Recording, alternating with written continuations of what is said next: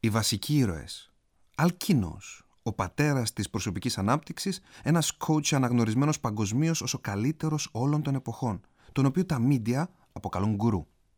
Συνοδοιπόρος ή σίγμα. Ο αναγνώστης, δηλαδή εσύ. Ναι, εσύ που διαβάζεις τώρα αυτές τις λέξεις. Μάλλον που ακούς αυτές τις λέξεις. Χ. Ο παλιός εαυτός του αλκίνο, ο θυμωμένος, ο καχύποπτος, ο προβληματικός, αυτός που έχει την τάση να εμφανίζεται ακόμα και τώρα. Όπως όλοι οι παλιοί εαυτοί που σέβονται τον εαυτό τους. Μετάνθρωπος. Ο ιδανικός εαυτός του αλκίνο. Το συγκεκριμένο κείμενο υπάρχει πριν από τον πρόλογο, χρησιμοποιείται αντί προλόγου, είναι ένα από τα αγαπημένα μου και πάει ως εξής. Όταν δεν ήξερα που πήγαινα βιαζόμουν, να τα προλάβω όλα, να πάω παντού. Κύκλους έκανα γύρω από τον εαυτό μου και μάντεψε πόσοι κύκλοι χρειάζονται για να σχηματίσουν μια μουτζούρα. Όχι πάνω από δύο. Τώρα που βρήκα τον προορισμό, ξέρω πως ό,τι και αν γίνει θα φτάσω. Οπότε ξεκίνησα να το απολαμβάνω. Όχι, δεν καθυστερώ. Δίνω χρόνο στην απόλαυση μονάχα. Από τη στιγμή που βρήκα τον προορισμό δεν τον προσδοκώ πια, αλλά όσα θα κερδίσω στην πορεία προς αυτόν. Η άφηξή μου στο τέρμα άλλωστε θα κρατήσει μονάχα μια στιγμή. Η διαδρομή προς τα εκεί μπορεί να κρατήσει μια ολόκληρη ζωή. Τη μέρα που τον βρήκα ξεκίνησα να ζω.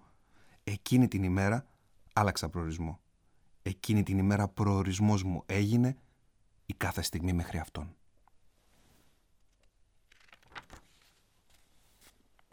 Πρόλογος. Στο εξώφυλλο αυτού του βιβλίου αναγράφεται το όνομά μου. Δεν είμαι όμως καθόλου σίγουρος αν εγώ είμαι τελικά ο συγγραφέας αυτού του έργου ή έστω ο μοναδικός συγγραφέας του. Ακόμα και για αυτό το κείμενο που τώρα διαβάζεις, δηλαδή ακούς, σκέφτομαι, το γράφω εγώ. Θέλεις να μάθεις όλη την αλήθεια. Νιώθω πως δεν έγραψα εγώ αυτό το βιβλίο. Μοιάζει σαν κάποιος να μου το υπαγόρευσε. Εσύ, ο Αλκίνος, ο Μετάνθρωπος, η φανταστική και η πραγματική ροές του, όλοι μαζί. Καθώς θα διαβάζεις, θα αναρωτηθείς, μα τι είναι αλήθεια και τι μύθος; Η γνώση που θα λάβεις, καθώς και οι τεχνικές και στρατηγικές που θα διαβάσεις, είναι αυτές οι οποίες διδάσκω σε άτομα, ομάδες, επιχειρήσεις, οργανισμούς που αναζητούν άριστα αποτελέσματα. Οι ιστορίες στις οποίες διηγείται ο Αλκίνος βασίζονται επίσης στην αλήθεια. Είναι περιπτώσεις ανθρώπων με τους οποίους έχω δουλέψει. Έχω αλλάξει βέβαια τις πραγματικές συνθήκες για ευνόητους λόγους. Αλλά η ουσία παραμένει ίδια. Οι 14 ιστορίες που παρεμβάλλονται στο κυρίως κείμενο και βρίσκονται μέσα σε πλαίσιο έχουν κατά κύριο λόγο φανταστική προέλευση. Αλλά και σε αυτή την περίπτωση η πραγματικότητα αποτελεί την πρώτη ύλη της φαντασίας, τη σπουδαιότερη πηγή έμπνευσής της. Επίτρεψέ μου να σε προετοιμάσω για κάτι. Κατά τη δημιουργική διαδικασία της ανάγνωσης θα υπάρξουν στιγμές που θα βρεθείς αντιμέτωπος με τον όχι και τόσο παραγωγικό εαυτό σου, όπως ο αλκίνος με τον χ, τον δικό του δηλαδή κακό εαυτό. Απ' τη μια η φυσική τάση προς το βόλεμα θα σε προστάξει να μην εφαρμόσεις όσα διαβάζεις ή ακόμα και να αναβάλεις το διάβασμα του βιβλίου. Άλλωστε, σύμφωνα με έρευνες, λιγότερο από το 10% των ανθρώπων που αγοράζουν ένα βιβλίο προχωρούν πέρα από το πρώτο κεφάλαιο. Εσύ αλήθεια, σε ποιο ποσοστό θα ήθελες να ανήκεις; Από την άλλη, η ανάγκη σου για πρόοδο και η φυσική περιέργειά σου θα σε παροτρύνουν να συνεχίσεις την επόμενη σελίδα. Η πρώτη μεγάλη νίκη σου θα είναι να ολοκληρώσεις την ανάγνωση αυτού του βιβλίου.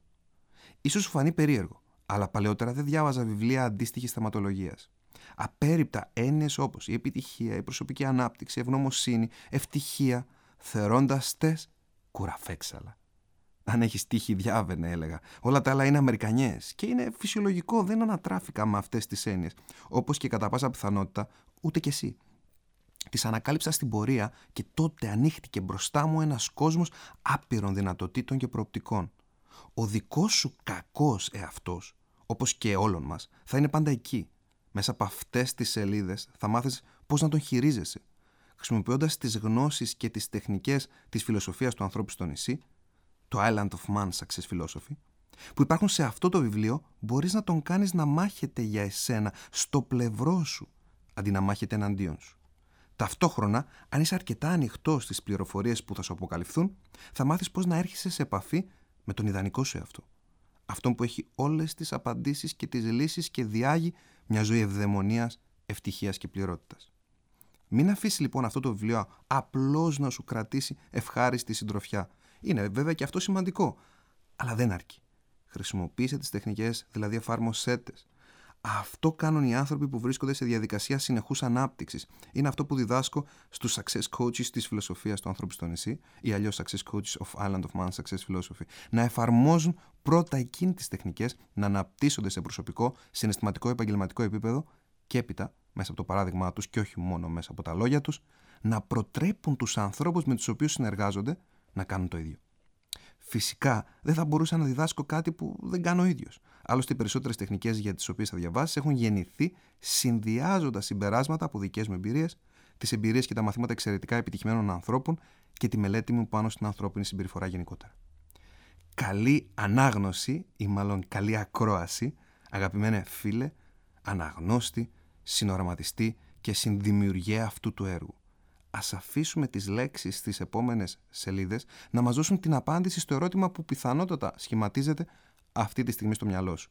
Μα γιατί με αποκαλείς συνδημιουργό του βιβλίου του; Την αγάπη μου Νικόλας Μυρνάκης.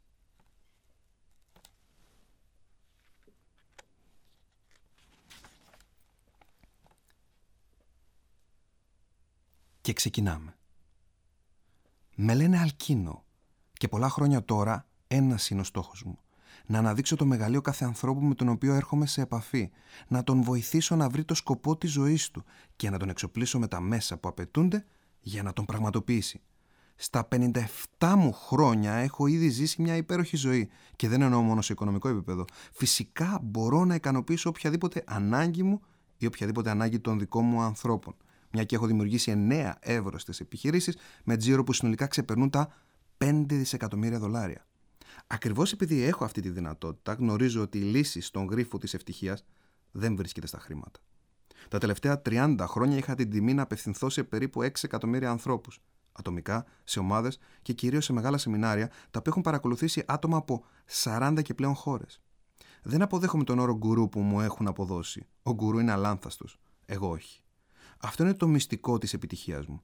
Τα λάθη μου και η ικανότητά μου να τα αναγνωρίζω με όλη αυτή την εμπειρία θα έπρεπε να είμαι ηλίθιος για να μην παρατηρήσω ότι οι άνθρωποι έχουν κοινές επιθυμίες και αντιδρούν με παρόμοιους τρόπους σε συγκεκριμένα ερεθίσματα. Όλοι έχουμε τα ίδια πρωτόγωνα ένστικτα και τις ίδιες ανώτερες ανάγκες. Η έκφρασή τους αλλάζει, όχι όμως και οι ίδιες οι ανάγκες. Όλοι πασχίζουμε να βιώσουμε παρόμοια συναισθήματα, γι' αυτό και παρόμοια πράγματα κάνουν τους ανθρώπους ευτυχισμένους. Η επιτυχία από την άλλη είναι εξαιρετικά καθόριστη ως έννοια έχει όμως νόμους και αρχές, όπως θα ανακαλύψεις στις σελίδες που ακολουθούν. Οι επιτυχημένοι κάνουν παρόμοια πράγματα και ακολουθούν συγκεκριμένα μοτίβα. Το πάθος μου είναι αυτό ακριβώς. Να μελετώ τους πιο επιτυχημένους και ευτυχισμένους ανθρώπους παγκοσμίως. Έχω την τιμή μάλιστα να με εμπιστευτούν αρκετοί να συνεργαστώ προσωπικά μαζί τους ώστε να τους βοηθήσω να κατακτήσουν τους στόχους τους. Όλες οι τεχνικές που θα ξεδιπλωθούν μπροστά σου προέρχονται από την έρευνά μου αυτή. Έχω μελετήσει τις πιο διάσημες μεθόδους γνωστών μεντόρων, τη μεθοδολογία μεγάλων σχολών προσωπικής ανάπτυξης, οι οποίες προηγήθηκαν της δικής μου. Ένα από τα πιο ενδιαφέροντα συμπεράσματα που έβγαλα είναι ότι όλες οι σπουδαίες μέθοδοι έχουν τη βάση τους στην αρχαία ελληνική φιλοσοφία. Πολλά από αυτά που διδάσκουν τα έχουν πει πριν από αυτούς οι αρχαίοι Έλληνες, με πιο απλά λόγια και χωρίς την επιστημονική επιβεβαίωση που τώρα, τώρα πια προσδίδουν οι νευροεπιστήμες, η ψυχολογία, καθώς και άλλοι επιστημονικοί κλάδοι που σχετίζονται με την ανθρώπινη συμπεριφορά. Ταυτόχρονα έχω δοκιμάσει τα αποτελέσματα όσων θα διαβάσει σε αυτό το βιβλίο, πρωτίστως σε μένα και έπειτα σε όλους αυτούς που διδάσκω ή συνεργάζομαι. Πρόκειται για γνώσεις και στρατηγικές οι οποίες μπορούν να σε βοηθήσουν να βοηθήσεις τον πιο στενό σου σύμμαχο, δηλαδή εσένα. Και τότε θα είσαι έτοιμος να βοηθήσεις και τους άλλους. Επίτρεψέ μου από εδώ και πέρα να σε αποκαλώ συνοδοιπόρο. Μιας και σένα έχω στο μυαλό μου όταν γράφω.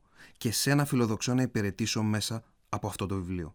Ας ξεκινήσουμε λοιπόν την όμορφη κοινή μας περιπέτεια και ας δούμε σε τι νοητικούς προορισμούς μπορεί να μας οδηγήσει. Κεντρικό κεφάλαιο. Φαντασία. Προσωμιωτής αριστουργηματικής ζωής. Δεν υπάρχει πράξη που να μην έχει προϋπάρξει ως σκέψη. Από τις πιο απλές κινήσεις και δράσεις μας, μέχρι τις πιο πολύπλοκες. Οι σκέψεις μπορεί να είναι συνειδητές ή υποσυνείδητες. Ένα άγγιγμα στα μαλλιά σου καθώς κινείσαι οι χειρονομίες σου όταν μιλάς, το ανοιγοκλείσιμο των ματιών σου, η ερώτησή σου σε μια κοπέλα ή σε ένα αγόρι για το αν θέλει να βγείτε, η απάντησή σου στην πρόταση κάποιου να συνεργαστείτε, ένα βήμα σου. Όλες οι πράξεις σου έχουν αρχικά προϋπάρξει ως σκέψεις. Σκεφτήκαμε να κάνουμε ό,τι κάνουμε. Οι πράξεις μας από την άλλη ορίζουν τα αποτελέσματα που πετυχαίνουμε και αφού όλες μας οι πράξεις, άρα όλα μας τα αποτελέσματα, περνούν μέσα από τη σκέψη μας, πόσο σπουδαίο είναι το να ελέγχουμε τη σκέψη μας και να μην την αφήνουμε να μας ελέγχει. Ο Βούδας έλεγε «Είμαστε ό,τι σκεφτόμαστε. Ό,τι είμαστε προκύπτει από τις σκέψεις μας. Με τις σκέψεις μας δημιουργούμε τον κόσμο». Τι είναι αλήθεια η σκέψη; Κάτι άλλο. Μια διεργασία εικόνες, λέξεις, μυρωδιές στο μυαλό μας. Η αναπαράσταση της αίσθησης που αφήνει ένα άγγιγμα, το άκουσμα ενός ήχου, μια γεύση. Αλλά επίσης και κάτι που δεν υπάρχει και δημιουργούμε εμείς αναμειγνύοντας προϋπάρχοντα υλικά. Αλήθεια, μπορώ να δημιουργήσω με το μυαλό μου κάτι που δεν υπάρχει, κάτι ολότελα καινούριο, παρθένο. Η απάντησή μου είναι όχι. Δεν υπάρχει παρθενογένεση. Τα πιο πρωτότυπα δημιουργήματα είναι οι καλύτεροι συνδυασμοί καθόλου πρωτότυπων υλικών. Για παράδειγμα, ένα κράμα είναι σύνθεση γνωστών μετάλλων. Μπορεί το τελικό κράμα να είναι ελαφρύτερο και πιο ισχυρό από τα συστατικά του. Προήλθε όμως από κάτι που ήδη υπάρχει. Μια πρωτότυπη ομιλία είναι συνδυασμοί γνωστών λέξεων. Μια πρωτότυπη ιδέα είναι συνδυασμός γνωστών σκέψεων. Η επιλογή των υλικών, ο τρόπος σύνθεσής τους, δηλαδή η ποσότητα και η τεχνική της σύνθεσης. Επαναλαμβάνω, η επιλογή των υλικών, ο τρόπος σύνθεσής τους, η χρονική στιγμή της σύνθεσης και η αισθητική του καλλιτέχνη κάνουν σπουδαία μια ιδέα, μια ανακάλυψη, ένα προϊόν. Το αποτέλεσμα που θα πετύχει ένας μάγειρας θα είναι εντελώς διαφορετικό αν χρησιμοποιήσει άλλα υλικά, αν ρίξει τελευταίο αντί για πρώτο ένα υλικό ή αν ψήσει 5 λεπτά παραπάνω ένα από αυτά. Φαντάσου τι θα γινόταν αν χρησιμοποιούσε αλεσμένα χόρτα για να φτιάξει σοκολατόπιτα ή αν έριχνε το αλεύρι στο κέικ αφού είχε ψηθεί το υπόλοιπο μείγμα. Δεν υπάρχει πιο ωραία ιδέα από τη νέα ιδέα. Και αυτή είναι μια ωραία ιδέα. Το καινούριο επομένως είναι το παλιό διαφορετικά εκφρασμένο. Και αυτό δεν ισχύει μόνο σε επίπεδο σκέψης, αλλά και σε επίπεδο ύλης. Αρκετοί επιστήμονες, φιλόσοφοι, συγγραφείς ανάμεσά τους ο Νίτσε και ο Καζαντζάκης υποστήριξαν πως η ύλη στη γη είναι περιορισμένη, ότι τίποτα δεν χάνεται, απλώς μετασχηματίζεται αλλάζοντας μορφή. Και αφού ο χρόνος είναι άπειρος, θεωρητικά ο συνδυασμός των υλικών που συνιστούν εμάς αυτή τη στιγμή θα υπάρξει και στο μέλλον. Περίεργη σκέψη, έτσι δεν είναι; Πρακτικά αυτό σημαίνει ότι θα ξαναβρεθώ να, να γράφω αυτές τις λέξεις ή να τις λέω αυτή τη στιγμή, ακριβώς αυτές τις λέξεις και εσύ να τις ακούσει, να τις διαβάζεις κάποια στιγμή στο μέλλον, στο πολύ μακρινό μέλλον. Για ευκολία ας ονομάσουμε τα στοιχεία της ύλης μόρια. Στο μυαλό μας αυτά τα μόρια φαίνονται άπειρα, δεν είναι όμως. Είναι τόσο πολλά που μας φαίνονται άπειρα. Είπαμε, η ύλη στη γη είναι περιορισμένη. Δεν χάνεται, μετασχηματίζεται, παίρνει νέες μορφές. Αλλά και παλαιότερες μορφές ή παλαιότερες μορφές ελαφρώς παραλλαγμένες. Στο μέλλον εγώ θα βρεθώ δηλαδή να γράφω αυτές ακριβώς τις σκέψεις ή κάποιος που μου μοιάζει μικρές παραλλαγές αυτών των σκέψεων. Στη συγκεκριμένη περίπτωση να λέω αυτές τις λέξεις και εσύ να τις ακούς. Και αφού δεν υπάρχουν νέα υλικά, πώς να υπάρξει νέα δημιουργία; Αυτή η γνώση μας βοηθάει να καταλήξουμε στο συμπέρασμα ότι δεν υπάρχει παρθενογένεση. Πως ό,τι υπάρχει και πρόκειται να υπάρξει δεν γεννιέται από το μηδέν, από το τίποτα, από καινούρια υλικά, αλλά από όσα ήδη υπάρχουν. Τα φτερά του πουλιού και το σώμα ενός ανθρώπου φτιάχνουν κάτι ολότελα καινούριο, έναν άγγελο. Κάθε νέα ιδέα είναι ένας επιτυχημένος συνδυασμός παλαιότερων ιδεών. Σε υλικό επίπεδο τι σημαίνει η ύλη δεν χάνεται, απλώς μετασχηματίζεται; Το ότι εγώ θα βρεθώ στο μέλλον να ξαναγράφω ακριβώς αυτές τις γραμμές φαντάζεις σκηνή από ταινία επιστημονικής φαντασίας. Α το κάνουμε λοιπόν πιο απλό. Το υδρογόνο και το οξυγόνο γίνονται νερό. Το νερό όταν βράζει γίνεται ατμός. Τα χόρτα γίνονται τροφή για τα ζώα. Τα ζώα γίνονται τροφή για άλλα ζώα και για τον άνθρωπο. Ο άνθρωπος όταν πεθαίνει γίνεται τροφή για το χώμα και για τα ζωήφια. Τα ζωήφια αυτά γίνονται τροφή για πουλιά και άλλα ζώα. Το χώμα γεννάει νέους καρπούς που γίνονται τροφή για άλλα ζώα. Το ίδιο χώμα γίνεται πυλός και κεραμικά ή μέρος της κατασκευής των σπιτιών μας. Τα ξερά χόρτα γίνονται υλικά για τις φωλιές των ζώων. και ο κύκλος συνεχίζεται. Όπως το υδρογόνο και το οξυγόνο που αν ενωθούν φτιάχνουν νερό, όπως τα φτερά των πουλιών και το σώμα του ανθρώπου που αν ενωθούν φτιάχνουν έναν άγγελο, έτσι γίνεται και με τις ιδέες. Κάθε σπουδαίος καλλιτέχνης έχει βασιστεί στα έργα άλλων για να φτιάξει τα δικά του έργα. Κάθε επιστήμονας σε ανακαλύψει άλλων για να φτάσει στη δική του.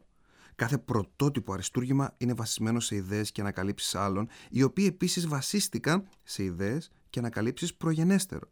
Η διαφορά είναι ότι το αριστούργημα γεννήθηκε γιατί ο δημιουργός του ένωσε τα σωστά κομμάτια με το σωστό τρόπο την κατάλληλη στιγμή και πρόσθεσε τη δική του αισθητική βάζοντας ένα ή περισσότερα στοιχεία που έκαναν τη διαφορά. Ένα υλικό μπορεί να κάνει τη διαφορά. Μια ιδέα μπορεί να κάνει τη διαφορά. Αυτοί που αναζητούν τη νέα ιδέα κινούν τα γρανάζια του κόσμου, του δίνουν ανάσες να μην σαπίσει. Οι υπόλοιποι ακολουθούν. Και όλα τα σπουδαία τα οποία έχουν καταφέρει οι οραματιστές αυτού του κόσμου, πρώτα τα σκέφτηκαν, τα οραματίστηκαν, τα φαντάστηκαν. Όταν το μυαλό είναι υπερβολικά γεμάτο με συνήθειες και καθημερινές εικόνες, αδυνατεί να γεννήσει νέες σκέψεις. Και αυτό χρειάζεται ταξίδι. Η διαφορά του με το σώμα είναι ότι μπορεί να ταξιδέψει όπου και όποτε θέλει. Οι σκέψεις είναι πράγματα που δεν ζούμε αλλά φανταζόμαστε. Κατά κάποιο τρόπο τα ζούμε στη φαντασία μας. Τα βιώνουμε με έναν διαφορετικό τρόπο. Για να σκεφτείς κάτι πρέπει να το φανταστείς. Η σκέψη είναι φαντασία. Το Τάσ Μαχάλ κάποιοι το σχεδίασαν πριν ξεκινήσουν οι εργασίες αναγερσής του. Και αυτό που σχεδίασαν πρώτα το σκέφτηκαν δηλαδή το φαντάστηκαν. Ο Νταβίντσι φαντάστηκε την Τζοκόντα πριν καταφέρει να τη δημιουργήσει και ο Μιχαήλ Άγγελος φαντάστηκε το άγαλμα του Δαβίδ πριν το σμιλέψει. Η ιστορία του Μεγαγλύπτη είναι καιρός να επιστρέψω στη Φλωρεντία. Χάνομαι στη Ρώμη και ας έχει περισσότερες ευκαιρίες. Στη Φλωρεντία εμπνέομαι. Εκεί θα μπορώ να συγκεντρωθώ όχι σε πολλές δουλειές όπως εδώ, αλλά σε αυτές που θα κάνουν τη διαφορά. Είμαι ήδη 26 χρονών και δεν έχω δημιουργήσει ακόμα ούτε ένα αριστούργημα. Είχε τη συνήθεια να σκέφτεται ψιθυριστά. Κάτι που τον έφερνε σε δύσκολη θέση όταν βρισκόταν ανάμεσα σε άλλους. Βρισκόμαστε στο 1501. Και ο μεγάλος γλύπτης επιστρέφει στην πανέμορφη Φλωρεντία. Εκείνος φυσικά δεν ήξερε ακόμα ότι είναι μεγάλος. Ήξερε όμως ότι θα γίνει μεγάλος. Το ήξερε γιατί ζούσε και ανάπνεε με αυτή τη σκέψη. Έκανε συνεχώς αυτή την ερώτηση στον εαυτό του. Ποιο θα είναι το επόμενο αριστούργημά μου; Μιλούσε συχνά στον εαυτό του. Να τι του έλεγε. Όταν βρω την ευκαιρία μου, ορκίζομαι πως δεν θα αφήσω κανέναν φόβο να με αποπροσανατολίσει. Με αυτόν τον τρόπο ετοιμαζόταν. Το πότε θα την έβρισκε θα το καταλάβαινε όταν τη συναντούσε. Όπως ξέρεις ότι συνάντησες τον άνθρωπο με τον οποίο θέλεις να περάσεις το υπόλοιπο της ζωής σου. Όταν είδε το ακριβό κομμάτι μάρμαρου, ένιωσε αυτό ακριβώς το συνέστημα. Ερωτευμένος με την ευκαιρία μπροστά του. Ήταν δύσκολη περίπτωση. Τόσοι και τόσοι καλλιτέχνες που το είχαν σκαλίσει στο παρελθόν δεν τα είχαν καταφέρει. Ήταν πολύ ρηχό, έλεγαν. Τον κατέκλυσε ο γνωστός φόβος. Και αν δεν τα καταφέρω, και τότε θυμήθηκε την υπόσχεση που είχε δώσει στον εαυτό του. Όταν βρω την ευκαιρία μου ορκίζομαι πως δεν θα αφήσω κανέναν φόβο να με αποπροσανατολίσει. Φοβόταν αυτό που είχε ερωτευτεί. Η εύκολη λύση ήταν να φύγει. Ήξερε πως δεν υπάρχουν εύκολες λύσεις όταν έχεις να κάνεις με αριστουργήματα. Πόσοι δεν είχαν παρατήσει το συγκεκριμένο κομμάτι μάρμαρου. Ο Ντιτούτσιο σταμάτησε να το δουλεύει όταν πέθανε ο δασκαλός του, ο Ντονατέλο. Προσπάθησε και ο Αντώνιο Ροσελίνο, αλλά τα παράτησε κι αυτός. Τόσοι σπουδαίοι καλλιτέχνες είχαν αποτύχει πριν από εκείνον. Γι' αυτό θα αποτύχανε κι αυτός; Όχι. Γι' αυτό θα πετύχαινε. Μονολογούσε. Τι νόημα έχει να κερδίσεις μια γυναίκα που όλοι μπορούν να κατακτήσουν; Τι νόημα έχει να δώσεις ζωή σε ένα μάρμαρο που όλοι μπορούν να σμιλεύσουν με επιδεξιότητα; Μετά το Ρωσελίνο, αυτό το τεράστιο και πολύ βαρύ κομμάτι υλικού, έμεινε 25 χρόνια παρατημένο. Ο αέρας και η βροχή το έφθυραν και ένα μεγάλο μέρος του έπρεπε να πεταχτεί. Τέσσερα χρόνια δούλευε από το 1501 ως το 1504 το τραχή σκληρό εχθρικό μάρμαρο. Μέρα με τη μέρα ένα μικρό μέρος του σώματος του βιβλικού Δαβίδ αποκαλυπτόταν. «Τι τεράστια υπομονή» θα έλεγε κάποιος. Δεν είχε υπομονή. Είχε ήδη τελειώσει το έργο στη φαντασία του. Απλώς έφτιαχνε ένα πραγματικό αντίγραφο από μάρμαρο του έργου που ήδη βρισκόταν στη φαντασία του. δεν έφτιαχνε τον Δαβίδ από το μάρμαρο. Αφαιρούσε όσα κομμάτια του μάρμαρου δεν ήταν ο Δαβίδ. Και απολάμβανε κάθε στιγμή. Δεν χρειαζόταν επομένως να υπομείνει τίποτα. Ήξερε τι ήθελε, τι θα γινόταν. Είχε όραμα. Είχε σκοπό τόσο ξεκάθαρο που ήταν αδύνατο να μην τον εκπληρώσει. Εκείνος το ήξερε. Δεν υπάρχει ανέφικτος στόχος, αλλά στόχος που δεν πιστεύουμε στην επίτευξή του. Εκπλήρωνε το σκοπό του με κάθε χτύπημα του καλεμιού που τον έφερνε πιο κοντά στην τελική εικόνα. Απλώς έπρεπε να περάσει ο χρόνος για να δουν και οι άνθρωποι αυτό που εκείνος είχε ήδη φανταστεί. Στις 8 Σεπτεμβρίου 1504, ολόκληρη πόλη είχε μαζευτεί έξω το Παλάτσο Βέκιο. Το έργο του γλύπτη ύψους 5,17 μέτρων αποτελούσε πλέον το σύμβολο της δημοκρατίας Φλωρεντίας. Ο Μιχαήλ Άγγελος, ο σπουδαίος αυτός καλλιτέχνης, ο αντίζηλος σύμφωνα με κάποιους, ο θαυμαστής σύμφωνα με άλλους του Λεωνάρντο Νταβίντσι, κοίταξε το δημιούργημά του και ήξερε. Και επειδή ήξερε, ψέλισε. Είσαι ακριβώς όπως σε φαντάστηκα και γι' αυτό δεν θα μπορέσει ποτέ κανείς να σε ξεπεράσει. Χαμογέλασε όπως δεν είχε χαμογελάσει ποτέ ξανά. Ούτε εκείνος, ούτε κανείς άλλος άνθρωπος που υπήρξε μέχρι τότε ή θα υπάρξει ποτέ. Τέλος ιστορίας. Και συνεχίζουμε.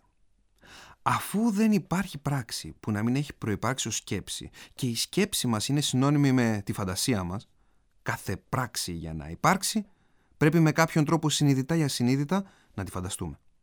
Αν επομένως ελέγξουμε τη φαντασία μας, μπορούμε να ελέγξουμε και τις σκέψεις μας, άρα και τη ζωή μας.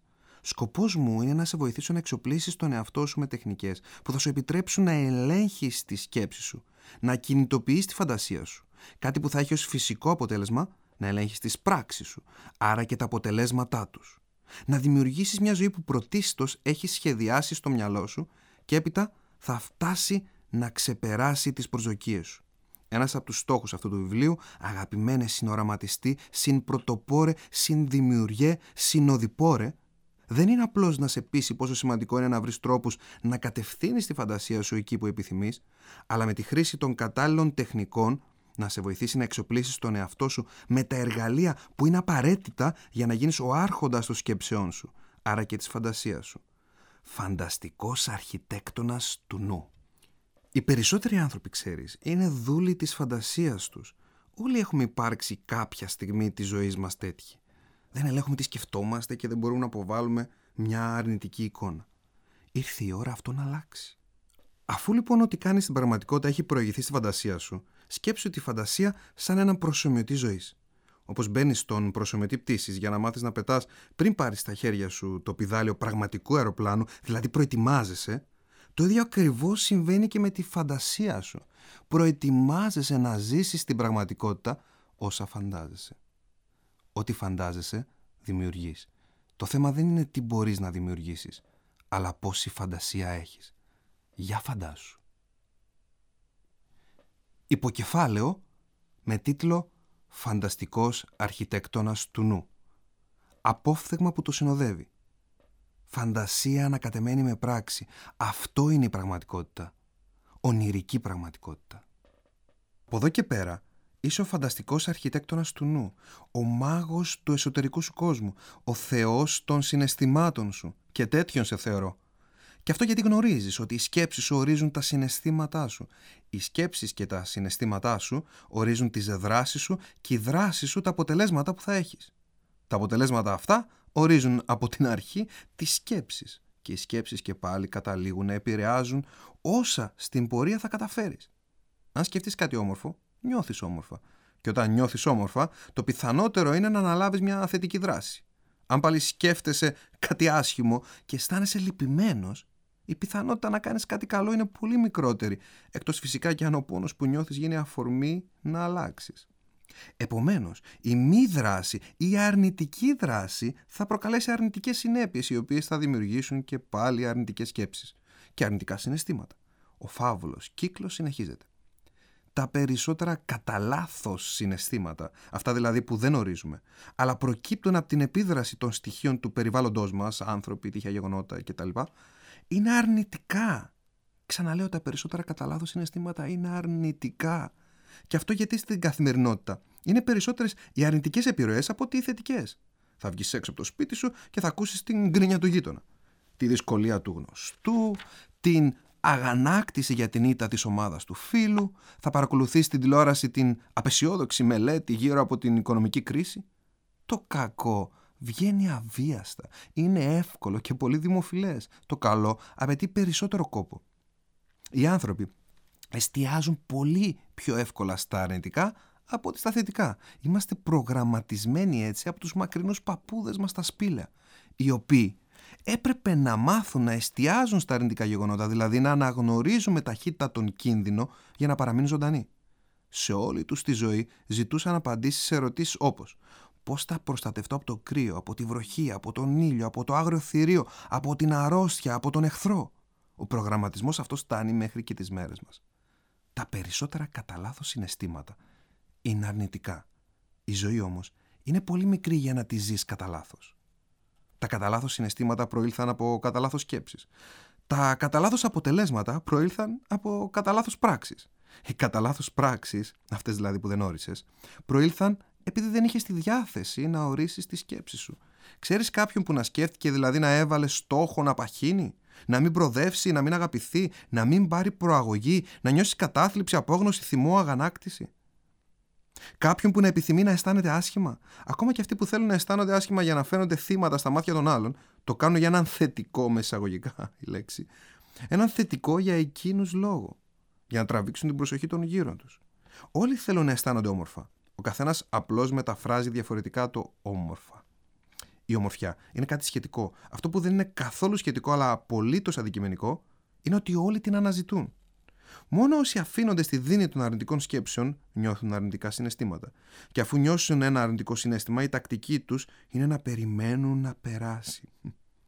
Μα μέχρι να περάσει θα έχουν έρθει άλλα 10, αν όχι 100. Γιατί τα περισσότερα κατά λάθος συναισθήματα είναι αρνητικά, το ξαναείπαμε.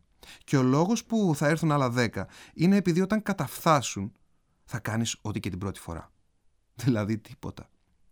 Ο τρόπος για να μην έρθουν δεν είναι να εύχεσαι να μην έρθουν, αλλά να τα ελέγχεις, να τα μεταμορφώνεις ελέγχοντας και μεταμορφώνοντας τη σκέψη σου. Αν ελέγχεις τη φαντασία σου, επιλέγεις πώς να νιώσεις, αντί να αντιδράσει σπασμωδικά σε όσα άσχημα συμβαίνουν. Ελέγχεις τις σκέψεις και τα συναισθήματά σου, άρα ελέγχεις το πρωταρχικό στοιχείο από το οποίο ορίζεται η ζωή σου. Ελέγχεις τη σχέση σου με τους ανθρώπους γύρω σου και τη σχέση σου με τον εαυτό σου. Η ζωή είναι μια σπουδή στον εαυτό μας και στις ανθρώπινες σχέσεις. Ξεκίνα αρχικά εξασκώντας τη φαντασία σου. Σκέψου τι σαν έναν μη που θέλει ενδυνάμωση ώστε όταν τον χρειαστείς να είναι έτοιμος. Όταν θα χρειαστεί να αντιμετωπίσεις μια αρνητική σκέψη, η προπονημένη φαντασία θα σε υπηρετήσει πολύ καλύτερα. Και πώς θα την εξασκείς; Έχεις δει την ταινία Θεός για μια εβδομάδα με τον Jim Carrey, στην οποία με ένα μαγικό άγγιγμα, με ένα νεύμα κουνούσε γη και ουρανό. Ακριβώς το ίδιο μπορείς να κάνεις κι εσύ στη φαντασία σου φυσικά. Καθώς προχωράς στον δρόμο, τι κάνεις; Μετράς πλακάκια όπως έκανες παλιά; Σκέφτεσαι πόσο καθυστέρησες στο ραντεβού, πόσο κουραστική ήταν η μέρα, πόσος σε έχει γονατίσει η κρίση και τι απότομα σου μίλησε η τάδε; Οι περισσότεροι άνθρωποι ασχολούνται με τα άσχημα γεγονότα του παρελθόντος, τα άσχημα γεγονότα του μέλλοντος που μπορεί να συμβούν και τους άλλους. Εσύ διαφέρεις. Δες τον εαυτό σου να πετά, Ανέβα ψηλά στον ουρανό, στριφογύρνα. Βάλε ένα σύννεφο στην τσέπη. Ξερίζωσε ένα βουνό. Πέταξε σαν ακόντιο ένα πανύψηλο πεύκο στη διπλάνη πόλη. Χτίσε ένα κτίριο με ένα βλέμμα σου. Σώσε έναν άνθρωπο που κινδυνεύει. Οραματίσου τον εαυτό σου να πετυχαίνει κάτι σπουδαίο. Περίεργα πράγματα θα σκέφτεσαι πιθανότατα. Σκέψου όμως πως αν το κάνεις αυτό κάθε μέρα, πόσο έτοιμος θα είσαι να δημιουργήσεις την εικόνα του ανθρώπου που θέλεις να γίνεις, να τυθασεύσει μια σκέψη για έναν δικό σου άνθρωπο που παθαίνει κάτι κακό. Την εικόνα ενός εξαιρετικά εκνευριστικού ανθρώπου που έχει αποτυπωθεί στο μυαλό σου ή το φόβο σου ότι μπορεί να συμβεί κάτι τραγικό στη ζωή σου. Ίσως συμφωνήσεις ότι δεν υπάρχει πιο τραγική σκέψη από αυτή ενός γονιού που σκέφτεται ότι χάνει το παιδί του. Ο Μίλτος, ένας πατέρας που μου επισκέφθηκε πριν από πολλά χρόνια, είχε παραδοθεί σε τέτοιου είδους σκέψεις εμφανίζονταν συνεχώς μπροστά του οι ίδιες εικόνες, κάθε μέρα και πιο έντονες. Άλλοτε να πέφτει από ένα ψηλό κτίριο και άλλοτε να τον χτυπά αυτοκίνητο. Όχι ο ίδιος. Αυτό θα ήταν ανεκτό, αλλά ο γιος του. Θα σου έχει τύχει και σένα, όπως και σε μένα, να σκέφτεσαι άσχημα πράγματα, να δημιουργήσει εικόνες αποκρουστικές που αφορούν άλλους ανθρώπους ή τον εαυτό σου. Διάβασε ξανά την προηγούμενη πρόταση. Η απάντηση βρίσκεται σε μία από τις λέξεις που την αποτελούν. Η λέξη αυτή είναι δημιουργείς. Αφού εσύ δημιουργείς τις εικόνες, μπορείς να τις επεξεργαστείς, να τις αλλάξεις, να τις αλλοιώσεις, να τις αναδιαμορφώσεις, να τις μεταλλάξεις. Μεταβάλλοντας τις σκέψεις που γίνονται εικόνες, καθοδηγείς τα συναισθήματά σου, τις δράσεις σου και τα αποτελέσματά σου. Όταν συνάντησα τον Μίλτο, του είπα το εξής. Θα συμφωνήσεις ότι υπάρχει ένα χρονικό διάστημα ανάμεσα στο ξεκίνημα της πτώσης και στην προσγείωση του μικρού σου στο έδαφος. Σαν φανταστικός αρχιτέκτονας του νου, σαν μάγος του εσωτερικού σου κόσμου και θεός των συναισθημάτων σου, ακόμα και αν δεν ελέγξεις το πώς ξεκινά αυτή η αρνητική σκέψη, μπορείς να ελέγξεις το πώς συνεχίζει. Μπορείς να κατευθύνεις τις παραστάσεις στο μυαλό σου, τους ανθρώπους και τα αντικείμενα και να πλάσεις το δικό σου σύμπαν. Δες λοιπόν με τη φαντασία σου το παιδί, καθώς πέφτει από τον έκτο, να βγάζει φτερά στην πλάτη, να χαμογελά και να πετάει πάλι πίσω σε σένα. Να προσγειώνεται δίπλα σου και να σ' αγκαλιάζει. Και όταν φαντάζεσαι ότι το χτυπά αυτοκίνητο, σκέψου επίσης ότι είναι σούπερ ήρωα, σαν τον Σούπερμαν. Δες τον να φοράει ακόμα και κόκκινη κάπα, αν αυτό βοηθάει. Ο μικρός σου με κόκκινη κάπα, αστείο θέμα, έτσι. Αυτή η σκέψη θα σε κάνει να χαμογελάσεις αρχικά. Δεν γίνεται να χαμογελάς με κάτι αστείο που σκέφτηκες και ταυτόχρονα να ενοχλείσαι από μια μακάβρια σκέψη. Για την ακρίβεια δεν μπορείς να σκεφτείς δύο πράγματα ταυτόχρονα. Αν τη στιγμή που αντιμετωπίζεις ένα πρόβλημα βρεις τη δύναμη να χαμογελάσεις, θα βρεις τη δύναμη και να το λύσεις. Πώς σου φαίνεται η εικόνα του μικρού σου να στέκεται ακίνητος, με τη μικρή κόκκινη κάπα του και το αυτοκίνητο να έχει συνθλιβεί από τη σύγκρουση μαζί του; Ακόμα κι αν πεθάνει κάποιος στο μυαλό σου, μπορείς πάντα να τον αναστήσεις. Δεν υπάρχει τίποτα που δεν μπορείς να κάνεις, τίποτα. Η φαντασία σου είναι σαν τα καρτούν, οι εικόνες σου σαν ταινία. Όπως στα καρτούν μπορούν να γίνουν τα πάντα, έτσι ακριβώς συμβαίνει και στη φαντασία σου. Ξέρεις τι έκανες μόλις; Έδειξες τη δύναμή σου έναντι της εικόνας. Δεν την πολέμησες. Σκηνοθέτησες στο μυαλό σου τη σκέψη και δημιούργησες ένα δυνατό, θετικό συνέστημα. Τι πηγάζει από αυτή την εικόνα; Χιούμορ, δύναμη, αγάπη, ομορφιά. Αυτά τα συναισθήματα σου αρμόζουν, γιατί από σήμερα εσύ είσαι ο σκηνοθέτης της ζωής σου. Κάνε το όσες φορές χρειάζεται μέχρι να γίνεις κύριος αυτής της τεχνικής, την οποία ονομάζω τεχνική της υπερδύναμης και εντάσσεται στο πλαίσιο του φανταστικού αρχιτέκτονα του νου, τεχνικών ελέγχου διαχείρισης της φαντασίας μας, άρα και των συναισθημάτων μας, άρα και των δράσεών μας, άρα και των αποτελεσμάτων που επιτυχάνουμε. Ο Μίλτος με ρώτησε κάποια στιγμή «Και αν δεν προλάβω τη σκέψη, αν φτάσεις στο τέλος της, η ιδέα της Ανάστασης δεν μου αρέσει, τι άλλο μπορώ να κάνω» Η απάντησή μου ήταν η εξής. Απομακρύνσω από τη μακάβρια σκηνή βγες έξω από αυτή με τον εξής τρόπο. Δημιούργησε γύρω από την εικόνα στο μυαλό σου ένα μαύρο πλαίσιο. Ένα κάδρο σαν μια οθόνη. Δες ό,τι συμβαίνει μέσα από το πρίσμα του γυαλιού της. Τώρα δεν έχεις λόγο να επηρεάζεσαι συναισθηματικά γιατί είσαι θεατής και ξέρεις πως ό,τι συμβαίνει στην οθόνη δεν είναι αλήθεια. Το επόμενο βήμα είναι να δείξεις τη δύναμή σου απέναντι σε αυτή. Με ποιον τρόπο; Βλέπεις εκείνο το κουμπί που γράφει rewind; Τι περιμένεις, πάτα το. Γύρνα πίσω την ταινία στο μυαλό σου σε μια σκηνή που είστε χαρούμενοι. Και τώρα πάτησε το play, το δικό σου play. Δηλαδή όρισε τη δική σου συνέχεια στην ταινία. Αυτές οι τεχνικές συνοδοιπόρε λειτουργούν όταν δεν μπορείς να αποδυναμώσεις την εικόνα. Πώς να αποδυναμώσεις την εικόνα ενός παιδιού που έχει χτυπήσει; Δεν υπάρχει τίποτα να αποδυναμώσεις εκεί. Η τεχνική rewind και η τεχνική της υπερδύναμης έχουν εξαιρετικά αποτελέσματα σε αυτές τις περιπτώσεις. Για την ακρίβεια, όσο περισσότερο τις δουλεύεις, τόσο περισσότερο θα δουλεύουν για εσένα, όπως άλλωστε όλα τα πράγματα στη ζωή. Τώρα θα αναφερθώ στην τεχνική της αποδυνάμωσης, την οποία εδώ θα συνδέσω με μία ακόμα. Αυτή της παροδίας. Σκέψου έναν άνθρωπο που σε εκνευρίζει πάρα πολύ και δεν θέλεις να τον βλέπεις στα μάτια σου. Έλα, σκέψου τον. Μην ακούς παρακάτω. Απλά εμπιστεύσουμε. Δεν θέλω να σε κάνω να νιώσεις άσχημα. Αλλά είναι σημαντικό να σκεφτείς κάποιον για να μπορέσουμε να δουλέψουμε το παράδειγμα. Ναι, σε σένα το λέω συνοδοιπόρε, που τώρα διαβάζεις μάλλον να ακούς αυτές τις γραμμές και όχι σε έναν φανταστικό ήρωα. Σκέψου λοιπόν κάποιον που σε εκνευρίζει, σε θυμώνει, σε ενοχλεί, σε ενοχλεί απλώς και μόνο η ύπαρξή του. Ωραία, μπράβο. Τώρα πάγωσε την εικόνα στο μυαλό σου. Είσαι φανταστικός αρχιτέκτονας του νου, θυμάσαι; Δείξε τη δύναμή σου έναντι της εικόνας, άρα και έναντι του ανθρώπου βλέποντάς τον ακίνητο σαν σε φωτογραφία. Στο μυαλό σου πλέον είσαι παντοδύναμος. Πατάς κουμπιά και αλλάζεις τα πάντα. Ωραία. Τώρα, μείωσε το φως στη σκηνή που βλέπεις. Κάνα την πιο σκοτεινή. Κλείσε τον ήχο αν υπάρχει. Μη κρίνε την εικόνα και τον άνθρωπο μέσα σε αυτή. Τώρα άρχισε να αφαιρείς συστατικά στοιχεία της εικόνας. Αφαίρεσε τα πράγματα από το γραφείο πίσω του, αν υποθέσουμε ότι υπάρχει. Το χρώμα από τους τοίχους, το γραφείο το ίδιο, τα φρύδια από το πρόσωπό του. Έχεις ήδη ξεκινήσει την αποδυνάμωση. Δείχνεις τη δύναμή σου εναντί της εικόνας, άρα εναντί του ανθρώπου που σε εκνευρίζει, μάλλον που σε εκνεύριζε. Πώς τώρα να σε εκνευρίσει ένας άνθρωπος τον οποίο ελέγχεις; Να ξέρεις ότι εκείνος δεν πονάει. Είναι ήρωας μιας ταινίας καρτούν στο μυαλό σου. Αφαίρεσε τα φρύδια του και βάλτα στο μέτωπό του. Αφαίρεσε τις τρίχες από το σώμα του, τα δάχτυλα των χεριών του. Θυμήσου δεν πονάει. Τώρα κάνε κάτι άλλο. Αντικατέστησε το πέλμα του με το κεφάλι του.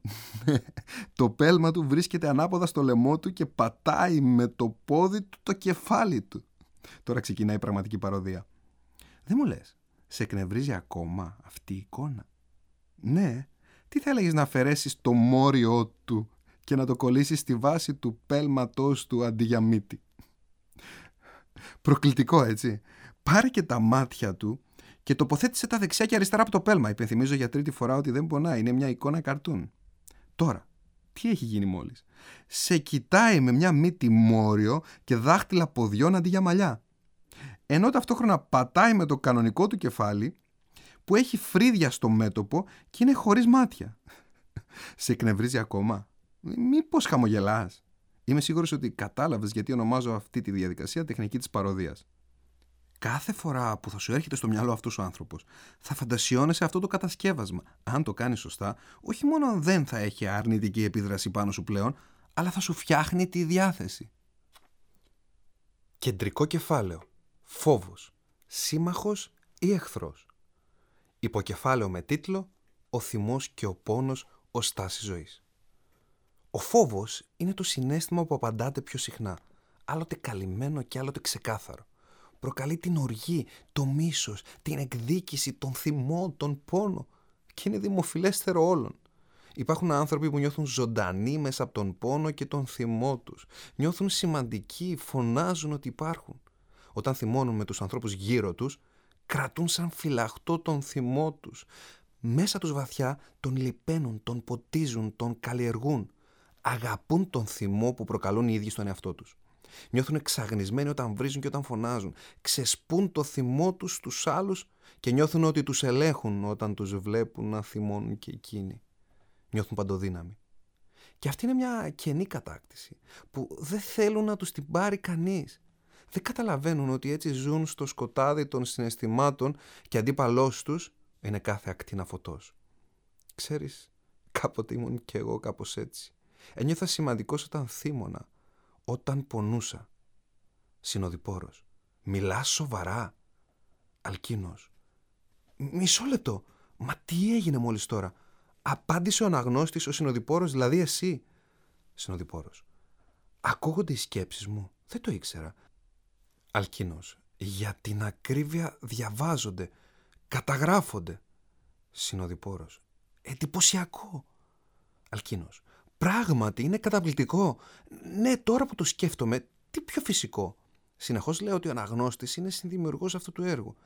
Είναι δυνατόν ένας συνδημιουργός να μην συμμετέχει στη δημιουργία; Ένας πρωταγωνιστής να μην εμφανίζεται στη σκηνή; Εσύ θα είσαι από εδώ και πέρα η φωνή κάθε αναγνώστη αυτού του έργου. Η ανάγνωση σταματά τώρα να είναι για σένα μια παθητική διαδικασία, καθώς πλέον συμμετέχεις ενεργά. Μιας και όσα γράφω αφορούν εσένα και είναι εμπνευσμένα από εσένα δεν θα μπορούσες να μην τα επηρεάζεις.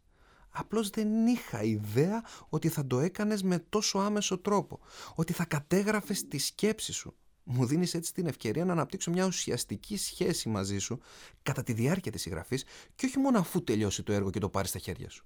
Σε καλωσορίζω λοιπόν όχι μόνο στην ανάγνωση, αλλά και στη συνδημιουργία αυτού του έργου. Συνοδοιπόρος. Είναι μεγάλη τιμή αυτή για μένα δεν θα μπορούσα ποτέ να το φανταστώ. Αλκίνος. Ούτε τώρα που είσαι φανταστικός αρχιτέκτονας του νου. Συνοδοιπόρος. Σωστά. Κάποτε λοιπόν, ακόμα και εσύ ένιωθες σημαντικός όταν θύμωνες, όταν πονούσες. Αλκίνος. Ακριβώς. Την εποχή εκείνη νόμιζα ότι ο τυχερός πετυχαίνει, ο άτυχος αποτυγχάνει. Δεν πίστευα στην προσωπική ανάπτυξη. Κάποιος μπορεί να πει «Ο Αλκίνος έχει δουλέψει με πρωθυπουργούς, πολυεθνικές και δισεκατομμυρίουχους, γιατί έχει το μαγικό άγγιγμα». Λάθος. Δεν μεταφέρεται αυτή η γνώση που έχει, θα μπορούσε να συνεχίζει να λέει. Δεν αναπαράγεται. Λάθος. Σε αυτό το βιβλίο θα σου δείξω όσα εφαρμόζω όλα αυτά τα χρόνια. Πώς άλλαξα εγώ και πώς βοηθώ και τους άλλους να αλλάξουν. Σκέψου όμως ότι κάποτε τρεφόμουν από το σκοτάδι. Μέσα από τον πόνο υπενθύμιζα στον εαυτό μου την ύπαρξή μου. Μέσα από τον πόνο υπενθύμιζα στους άλλους την ύπαρξή μου. Μέσα από τον πόνο μου αντλούσα έμπνευση για να γράψω. Αυτό ήταν το μόνο που με ενδιαφέρει, η έμπνευση. Ξέρεις τι έλεγα τότε; Η ζωή ενός συγγραφέα είναι μόνο η αφορμή, αφορμή για έμπνευση. Αν η ύψιστη κατάκτηση για τους υπόλοιπους ανθρώπους είναι η απόλυτη αίσθηση των πραγμάτων που βιώνουν, για το συγγραφέα δεν είναι παρά ένα σκαλοπάτι. Η ύψιστη κατάκτηση για ένα συγγραφέα είναι απόδοση αυτής της αίσθησης. Η ύψιστη κατάκτηση για ένα συγγραφέα είναι η απόδοση της ύψιστης κατάκτησης. Ο συγγραφέας έρχεται σε επαφή με τα κρύα νερά μιας για τον πολύ κόσμο άγνωστης πηγής άγχους. Και αυτό γιατί δεν το αρκεί να ζήσει καλά. Παλεύει να συγκρατήσει μέσα του αναμένη τη φλόγα της μεγάλης στιγμής, να νιώσει κάθε πτυχή της αίσθησης που τον κυριεύει για να την καταγράψει. Τόσο που καμιά φορά διακόπτει την αίσθηση, προδίδει τη στιγμή πριν κορυφωθεί για να ακολουθήσει την έμπνευση που τη γραφίδα του οδηγεί. Η καλή ζωή για ένα συγγραφέα είναι μια καλή αφορμή για ένα καλό έργο. Ο συγγραφέας από το να ζει καλά προτιμά να γράφει καλύτερα. Γιατί μόνο όταν γράφει καλά ζει καλύτερα. Αυτά πίστευα κάποτε. Προσπαθούσα να πονέσω, επέλεγα να θυμώσω. Είναι εύκολο να θυμώνεις. Ο Θοκυδίδης έλεγε πως ο θυμός και η βιασύνη είναι οι χειρότεροι σύμβουλοι όσον αφορά την λήψη αποφάσεων.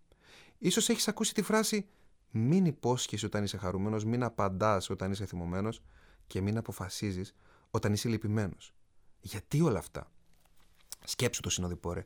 Όταν θυμώνεις με κάποιον, ασκεί εξουσία πάνω σου. Αν αφήσεις έναν αρνητικό άνθρωπο να σε επηρεάσει, τότε τον μεταβάλεις σε δυνάστη σου. Μην επιτρέψει σε κανένα να ορίζει τα συναισθήματά σου. Δηλαδή να ορίζει τη ζωή σου. Πόσο μάλλον κάποιος που δεν συμπαθείς. Ο θυμός είναι στην πραγματικότητα φόβος ότι δεν αγαπιέσαι αρκετά. Συνοδοιπόρος. Τι ακριβώς εννοείς με αυτό; Αλκίνος. Ένας οδηγός στο δρόμο δεν σταματάει στο στόπ. Δεν σου δίνει προτεραιότητα όπως οφείλει και εκνευρίζεσαι. Στην πραγματικότητα επιτίθεται στο αίσθημα σπουδαιότητάς σου. Νιώθεις ότι είσαι ποταπός στα μάτια του, γι' αυτό δεν σου έδωσε καμία σημασία. Όλο αυτό σε κάνει να νιώθεις ότι δεν αγαπιέσαι αρκετά Κάτι που θα σε βοηθήσει πάρα πολύ σε κάθε σου σχέση είναι να συνειδητοποιήσεις πως ό,τι κάνει ο άνθρωπος είναι απόρρια της ανάγκης του να αγαπηθεί ή του φόβου του ότι δεν αγαπιέται αρκετά. Κάθε του συμπεριφορά, κάθε του δράση. Πιστεύω βαθιά ότι ένα συνέστημα υπάρχει, αυτό της αγάπης. Όλα τα άλλα συναισθήματα είναι παραλλαγές. Και ένας φόβος υπάρχει. Ο φόβος μήπως δεν αγαπηθούμε. Το μίσος, η οργή, η λύπη, ο θυμός, όλα τα άλλα αρνητικά συναισθήματα έχουν να κάνουν με την απώλεια της αγάπης ή με τον φόβο ότι δεν αγαπιόμαστε αρκετά. Συνοδοιπόρος. Δεν το είχα σκεφτεί έτσι. Τέσσερα μόνο γράμματα και πόση επίδραση έχουν στη ζωή μας. Αλκίνος. Αγάπη. Τέσσερα γράμματα. Αρκούν. Η ΑΒ θα μπορούσε να ξεκινάει από το Α και να τελειώνει στο Ι. Η ΑΙ της αγάπης. Συνοδοιπόρος. Τι ωραίο. Αν όμως η ΑΒ ξεκίναγε από το Α και τέλειωνε στο Ι, τότε η αγάπη θα λεγόταν αγάη. Μου αρέσει, είπε ο Αλκίνος, η μαθηματική σκέψη σου. Ναι, εκτός και αν το πι ήταν ανάμεσα στο α και στο Ι. Συνοδοιπόρος. Σωστό και αυτό. Αλλάζει εντελώς τη σχέση και τη σειρά των γραμμάτων. Αλήθεια, τι σχέση έχει η αγάπη με τους αριθμούς; Αλκίνος. Καταλύει τους αριθμούς. Το μόνο που μετράω όταν αγαπάς κάποιον είναι αυτός. Και εσύ μαζί. Λέει ο αγαπημένος στην αγαπημένη του. Έμαθα να μετρώ όλους τους αριθμούς και σταμάτησα στο ένα. Τόσο μου χρειάστηκε. Συνοδοιπόρος. Αυτό το έχεις αφιερώσει σε κάποια; Αλκίνος. Όχι σε κάποια, ούτε σε όποια, στη μία. στη σύντροφό μου και μητέρα των παιδιών μου. Η αγάπη είναι όλα τα συναισθήματα μαζί. Ένα μαγικό μείγμα που δεν μοιάζει με κανένα από τα συστατικά του, αλλά τα εμπεριέχει όλα. Για φαντάσου το εξής. Πριν από τη γέννηση του κόσμου, υπήρχαν δύο μάγοι που ανακάτευαν συναισθήματα. Αλλά τους έλειπε πάντα κάτι για να δημιουργήσουν το υπέρτατο συνέστημα. Αυτό που τα εμπεριέχει όλα. Το μαγικό συνέστημα.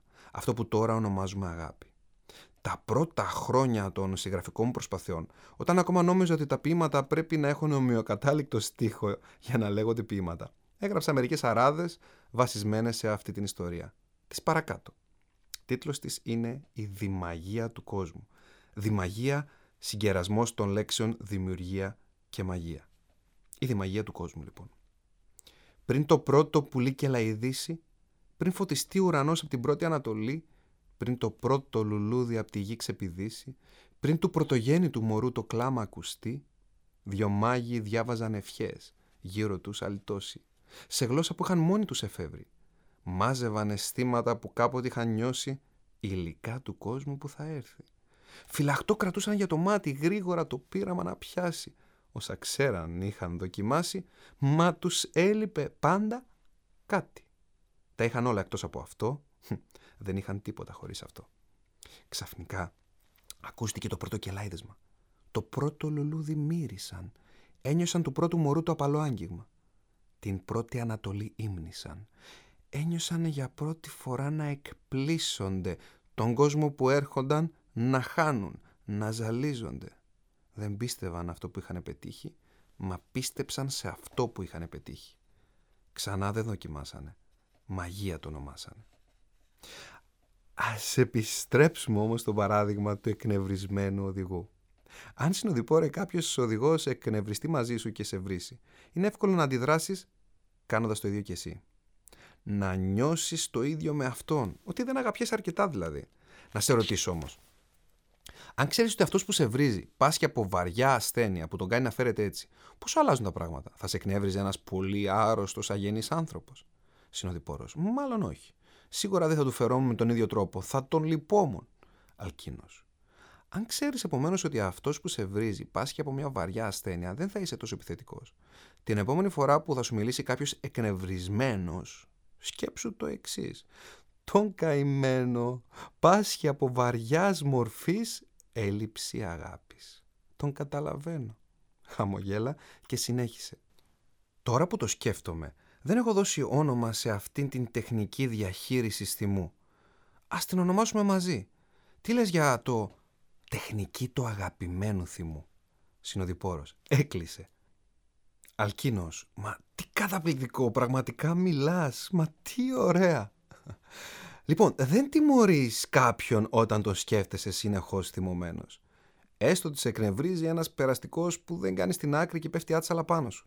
Σκέψου ότι εκείνος συνεχίζει τη ζωή του, δεν ξέρει καν το όνομά σου, δεν θυμάται το πρόσωπό σου, δεν γνωρίζει ότι είσαι θυμωμένος, δεν επηρεάζεται καθόλου από αυτό και εσύ τον κουβαλάς μέσα σου για ώρες, ίσως και για όλη τη μέρα. Και σου χαλάει τη διάθεση. Μα σε ποιον κάνεις τη χάρη, ποιος χάνει, εκείνος ή εσύ; Συνοδοιπόρος, εγώ φυσικά. Αλκίνος, ακόμα δεν μπορώ να συνηθίσω το ότι κάνουμε διάλογο. Μα είναι υπέροχο. Συνοδοιπόρος. Εγώ έχω ξεκινήσει να το απολαμβάνω. Μπορώ να σου κάνω και ερωτήσεις. Αλκίνος. Εννοείται. Η λύση, επομένως, συνοδοιπόρε, είναι η συγχώρεση και οι πιο πάνω τεχνικές θα σε βοηθήσουν να φτάσεις σε αυτή ακόμα και αν δεν είσαι έτοιμος να τον συγχωρέσεις. Θα σε βοηθήσουν να αλλάξεις τη στάση σου απέναντι στο γεγονός. Δεν έχει σημασία τι σου συμβαίνει, αλλά πώς μεταφράζεις αυτό που σου συμβαίνει. Κάπου άκουσα, δεν ξέρω αν ισχύει ή όχι, ότι η τοξικότητα τους άλλους όταν είσαι θυμωμένος σκοτώνει ποντίκι. Το μίσος σκοτώνει. Ο θυμός είναι ένας αμυντικός μηχανισμός. Είναι ένας τρόπος να νιώσεις δυνατός όταν πονάς. Εσύ πώς νιώθεις κάθε φορά που θυμώνεις; Και όταν περνάει ο θυμός, τι μένει; Συνοδοιπόρος. Νιώθω άδειος. Αλκίνος. Ακριβώς άδειος. Αλλά νιώθεις και τύψεις, τύψεις και λύπη για το πόσο πολύ εξαρτάσαι από τα αρνητικά συναισθήματά σου και από αυτά των άλλων. Έτσι ήμουν κι εγώ κάποτε, εξαρτώμενος συνοδοιπόρος. Μου φαίνεται πολύ παράξενο αυτό που λες. Δυσκολεύομαι να πιστέψω ότι ήσουν κάποτε έτσι. Αλκίνος. Αυτή η πλευρά του εαυτού μου μου υπενθυμίζει συνεχώς την αξία του ανθρώπου που έχω γίνει σήμερα. Ξέρεις, και τότε Πάλι εγώ ήμουν. Μόνο που ο κάποτε εγώ μετέφραζε όσα είχα μέσα μου με άλλον τρόπο. Αν εσύ είσαι στη φάση που ήμουν εγώ πριν από μερικά χρόνια, μπορείς αρχικά να εφεύρεις ένα νέο εαυτό και έπειτα να μεταμορφωθεί σε αυτόν. Επίτρεψέ μου σε αυτό το βιβλίο να σου δείξω μερικούς τρόπους για να τα καταφέρεις. Έχουμε δρόμο μπροστά μας.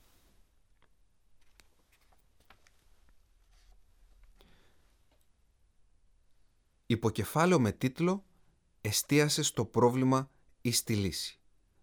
Απόφθεγμα που το συνοδεύει. Δεν υπάρχει πρόβλημα χωρίς λύση. Ίσως απλά να μην έχει ανακαλυφθεί ακόμα. Ανακάλυψέ την εσύ. Τι είναι το αρνητικό συνέστημα; Καταστροφή; Όχι φυσικά. Είναι ένα μήνυμα από το πραγματικό εγώ, υποσημείωση. Ο όρος πραγματικό εγώ αναλύεται στο βιβλίο «Επιτυχία κρυβότα στο κομμωδίνο μου» από τις εκδόσεις Διόπτρα. Είναι λοιπόν ένα μήνυμα από το πραγματικό εγώ σου ότι κάτι πρέπει να αλλάξεις. Μετάφραση, δηλαδή τον τρόπο που αντιλαμβάνεσαι την έννοια του πόνου ή αντίδραση, τις πράξεις στις οποίες θα προβείς λόγω της ύπαρξης του πόνου. Έχει και τα δύο. Ο φόβος, για παράδειγμα, είναι ένα αρνητικό συνέστημα με θετικό μήνυμα. Σε παρακινεί να προστατεύσεις και να εκτιμήσεις αυτά που έχεις. Ο πόνος είναι μια υπενθύμηση ότι πρέπει να πας στο γιατρό. Δεν πρέπει να φοβάσαι να παραδεχτείς το πρόβλημα. Αν κρυφτείς από τον ίδιο σου τον εαυτό, το πρόβλημα ή το αρνητικό συνέστημα θα σιγοκαίει μέσα σου και το αποτέλεσμα θα είναι χειρότερο. Όπως και αν δεν αποδεχθείς ότι έχεις χτυπήσει και δεν δώσεις σημασία στον πόνο, η πληγή θα χειροτερέψει. Ο πόνος λοιπόν είναι ένα μήνυμα ότι κάτι πρέπει να αλλάξει. Δεν θα φύγει αν δεν κατανοήσουμε το μήνυμα που έχει έρθει να μεταδώσει. Σκέψου ότι ένας γιατρός βρίσκεται πάνω από έναν άνθρωπο που έχει δεχτεί μια σφαίρα και το ρωτάει «Πονάς, πού πονάς, για πες μου, όταν ήσουν μικρός έκανες πολλές αταξίες» Έχει μπει βαθιά η σφαίρα. Α συζητήσουμε λίγο ακόμα το πρόβλημά σου. Ο γιατρός δεν ασχολείται με το πρόβλημα για ώρες, αλλά εστιάζει άμεσα στη θεραπεία, στη λύση. Ο πόνος δηλαδή, το πρόβλημα, του υποδεικνύει σε ποιο σημείο του σώματος πρέπει να δράσει. Είναι σημαντικό να αναγνωρίσουμε τον πόνο, διαφορετικά η υγεία μας θα επιβαρυνθεί. Με την ίδια λογική είναι σημαντικό να αναγνωρίσουμε το αρνητικό συνέστημα, το πρόβλημα που το προκαλεί, για να μπορέσουμε να το αντιμετωπίσουμε άμεσα. Πολλοί άνθρωποι έχουν μπερδέψει την προσωπική ανάπτυξη με την διαρκή, χωρίς λόγο και χωρίς μέτρο θετικότητα. Έχω δει ανθρώπους να μην βγάζουν χρήματα γιατί δεν παραδέχονται ότι έχουν περιέλθει σε άθλια κατάσταση λόγω των πενιχρών οικονομικών τους. Πώς να αλλάξεις κάτι αν λες συνέχεια Όλα είναι τέλεια. Μέχρι που ήρθαν σε μένα η Ζωτάνα και ο Μύρης, έλεγαν ότι όλα είναι καλά. Ακόμα και όταν ένιωθαν χάλια καλύπτοντας με ένα ελαφρύ σεντόνι θετικότητας μια γιγάντια βόμβα προβλημάτων. Όταν τους βοήθησα να κοιτάξουν στον καθρέφτη, αρχικά απογοητεύτηκαν. Αυτό όμως έγινε ταυτόχρονα και το κίνητρο για να αλλάξουν. Μέσα σε έξι μήνες διπλασίασαν το εισόδημά τους και για πρώτη φορά στη ζωή τους δεν φυτοζωούσαν. Έχω δει ανθρώπους να μην ξεπερνούν τους φόβους τους γιατί δεν παραδέχονταν ότι φοβούνται. Και στις δύο περιπτώσεις δεν άκουγαν τα μηνύματα του πραγματικού εγώ τους, γιατί πίστευαν ότι η παραδοχή σημαίνει παρέτηση ή μεγέθυνση του προβλήματος. Συμβαίνει το αντίθετο όμως. Η παραδοχή, η επίγνωση είναι το πρώτο βήμα για τη λύση. Μην εστιάζεις στο πρόβλημα, ακούν να λένε συνέχεια. Εστίασες στη λύση. Και συμφωνώ με μία διαφορά. Από τη στιγμή που θα παραδεχτούμε ότι υπάρχει πρόβλημα ή θέμα προς διευθέτηση, έχουμε το δικαίωμα να εστιάσουμε στη λύση του. Για να αντιμετωπίσεις το πρόβλημα, πρέπει να εστιάσεις ελεγχόμενα σε αυτό όσο χρειάζεται για να βρεις τη λύση του. Τότε έχεις το δικαίωμα να εστιάσεις μόνο στη λύση. Πώς θα λύσουμε κάτι που δεν έχουμε αποδεχτεί; Οι μεγάλες εταιρείες ετοιμάζουν τα λεγόμενα worst case scenarios. Δηλαδή είναι έτοιμες για κάθε ενδεχόμενο. Είναι προετοιμασμένες για το χειρότερο για να μπορούν να απολαύσουν χωρίς ανησυχία το καλύτερο. Αν δεν σκεφτεί κάποιος το ενδεχόμενο φωτιάς, πώς θα εγκαταστήσει σύστημα πυρόσβεσης για να προστατευτεί; Αυτό δεν είναι εστίαση στο πρόβλημα. Είναι εστίαση στη λύση η οποία προέρχεται από την ελεγχόμενη εστίαση στο πρόβλημα. Αν δεν ασχοληθώ με μια βαθιά πληγή στο χέρι μου, θα σαπίσει και θα χάσω το χέρι μου. Προσωπική ανάπτυξη σημαίνει γρήγορη παραδοχή του προβλήματος και γρήγορη εστίαση στη λύση του. Σημαίνει να μπορείς να ελέγχεις τη σκέψη σου, να μάθεις να υπερνικάς τα εμπόδια και να αναλαμβάνεις δράση. Προσωπική ανάπτυξη είναι σε μεγάλο βαθμό η θετική αντιμετώπιση των αρνητικών καταστάσεων. Το θέμα είναι πόσο χρόνο αφήνεις να περάσει μέχρι να αντιμετωπίσεις το αρνητικό συνέστημα. Παλαιότερα, εγώ δεν το αντιμετώπιζα ποτέ. Το άφηνα να με τρέφει, περίμενα να φύγει ή ξεσπούσα. Το ξέσπασμα δεν είναι αναγκαστικά κακό, ίσα ίσα. Έχει όμως σημασία ο τρόπος με τον οποίο ξεσπάμε.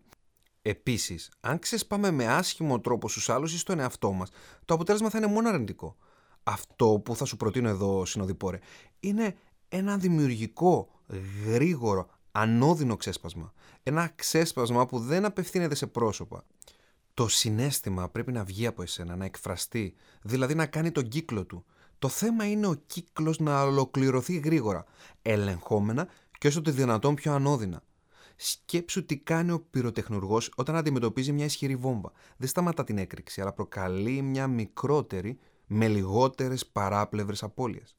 Έτσι αποφεύγονται οι καταστροφές και οι τραυματισμοί. Συνοδοιπόρος. Τι εννοείς, να βρίσω το μαξιλάρι μου και όχι τον γείτονά μου; Αλκίνος. Περίπου. Υποκεφάλαιο με τίτλο «Τρόποι να επισπεύσεις ελεγχόμενα τον κύκλο των αρνητικών συναισθημάτων». Απόφθεγμα που το συνοδεύει. Όταν συγχωρείς κάποιον γαλινεύεις. Κάνεις χάρη σε σένα και όχι σε εκείνον. 1. Μη φοβηθείς να κλάψεις. Δες το κλάμα σαν εξαγνισμό. Τα δάκρυα σβήνουν τη φωτιά του θυμού με φυσικό τρόπο.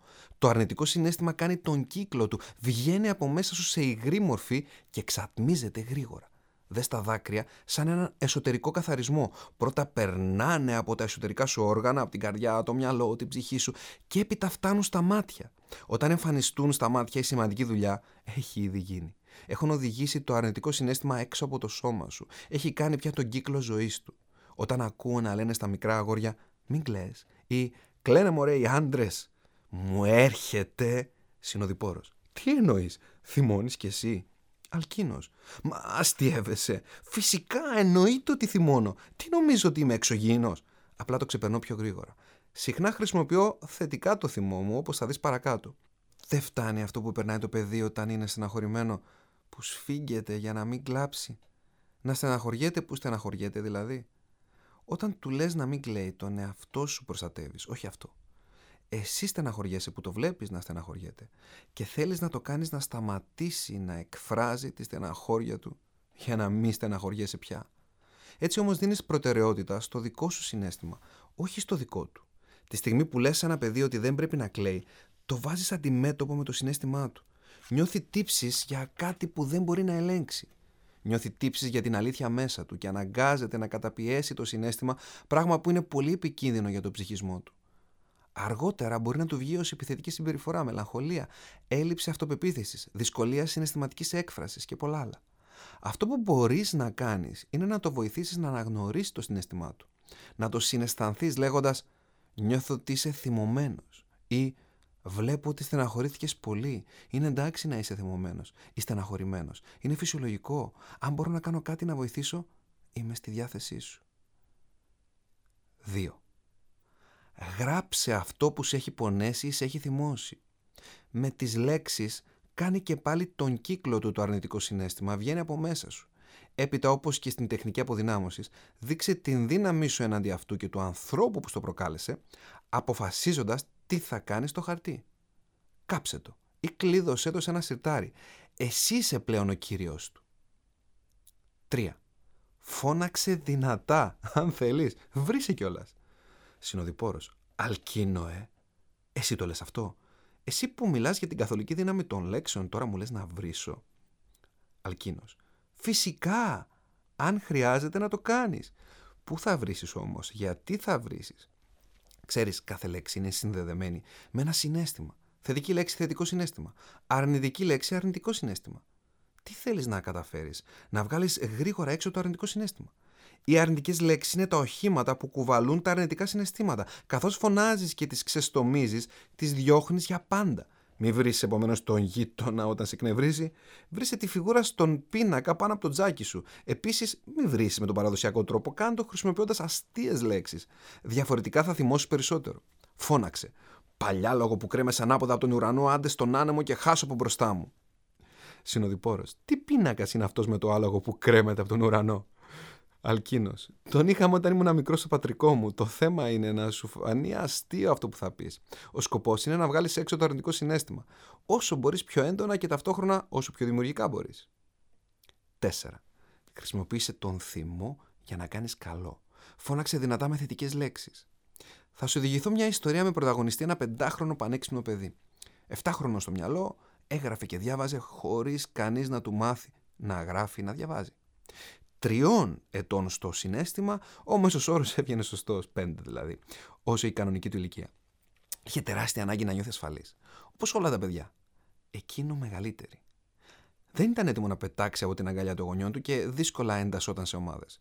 Για αστήρευτη ενέργεια. Δεν καθόταν ήσυχο ούτε δύο λεπτά μέσα στη μέρα. Γι' αυτό και οι γονείς του είπαν να το πάνε στον στίβο.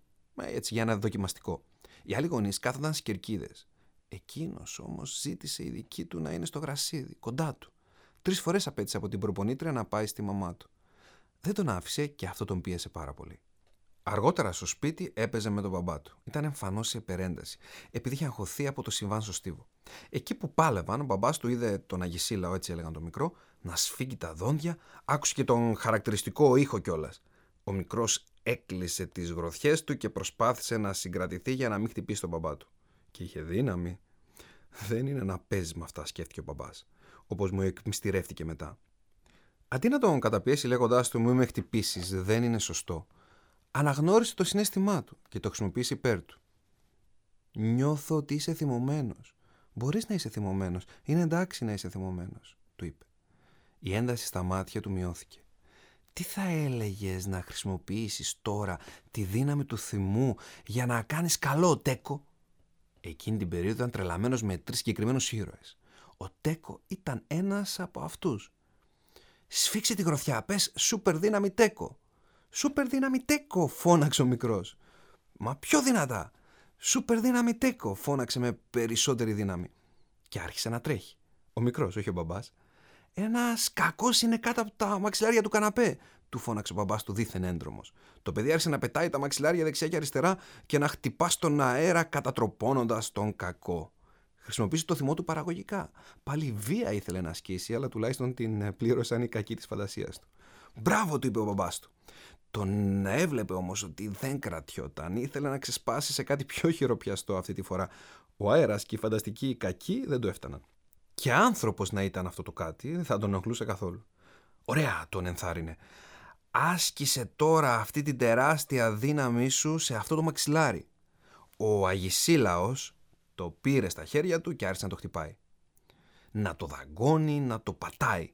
Καθόλου δεν λυπήθηκε για το μαξιλάρι μπαμπάς του, αντίθετα χάρηκε που δεν ήταν στη θέση του. Ο συγκεκριμένος μπαμπάς της ιστορίας λέγεται Μανώλης.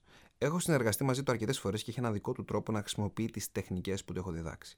Τις προσαρμόζει όπως βλέπεις, συνοδοιπόρε, δηλαδή διαβάζεις ή μάλλον ακούς, συγκεκριμένη περίπτωση, στο μικρό αγισίλαο.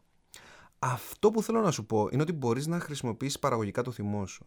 Δηλαδή, έκφρασέ τον με θετικές λέξεις. Θα τα καταφέρω, είμαι σπουδαίος, θα το λύσω, δεν σου ανήκω, θα σε νικήσω. Έπειτα, εκμεταλλεύσου την ενέργεια του θυμού για μια θετική δράση. Βγες από το σπίτι και κάνε τζόκι. Κάνε γυμναστική. Κάνε κάτι που ανέβαλες για καιρό. Πλύνε το αυτοκίνητο. Πήγαινε στο γραφείο σου και δούλεψες στο project που σε απασχολεί τη συγκεκριμένη χρονική περίοδο. Απλώς μην εκθέσεις τον εαυτό σου σε περιβάλλον με άλλους ανθρώπους, γιατί ελοχεύει ο κίνδυνος να ξεσπάσεις σε αυτούς και να εκτεθείς. Και αν χρειαστεί, τακτοποίησε και κανένα μαξιλάρι ή έναν σάκο του box. Ευτυχώς τα μαξιλάρια δεν παρεξηγούν, διαφορετικά δεν θα υπήρχε στον κόσμο όλο ούτε ένα διαθέσιμο για να κουρνιάσουμε πάνω του. Εδώ θα τέριαζε εξαιρετικά η τεχνική ευτυχώς φαντάζεσαι. Να βρεις δηλαδή τη θετική πλευρά του προβλήματος, το θετικό της οργής σου, το θετικό του γεγονότος που σε εξόργησε. Ευτυχώς που θύμωσα, είχα αρχίσει να βαριέμαι και τώρα ξύπνησα ή χρησιμοποίησα αποτελεσματικά την τεχνική. Νιώθω δυνατός ή τώρα ξέρω ότι αυτόν τον άνθρωπο πρέπει να, πρέπει να τον αποφεύγω. Ευτυχώς που θύμωσα. Φαντάζεσαι να μη θύμωνα. 5. Τέλος, χρησιμοποίησε τις μαγικές λέξεις. Σ' αγαπώ, σε συγχωρώ, σου είμαι ευγνώμων. Αυτές οι λέξεις έχουν τεράστια δύναμη. Είναι συνδεδεμένες με πολύ δυνατά συναισθήματα, πολύ θετικά φορτισμένα. Αν σκέφτεσαι τον άνθρωπο που μισείς ή σε εκνευρίζει και λες δυνατά Σ' αγαπώ, σε συγχωρώ, σου είμαι ευγνώμων και το επαναλαμβάνεις συνεχώς, το αρνητικό συνέστημα θα αμπληνθεί γρήγορα. Η λύση είναι η συγχώρεση. Η συγχώρεση είναι δύναμη. Δούλευε με μια κοπέλα που ο αδερφός της την υποτιμούσε από τότε που θυμόταν τον εαυτό της. Την εκμεταλλευόταν όταν την είχε ανάγκη.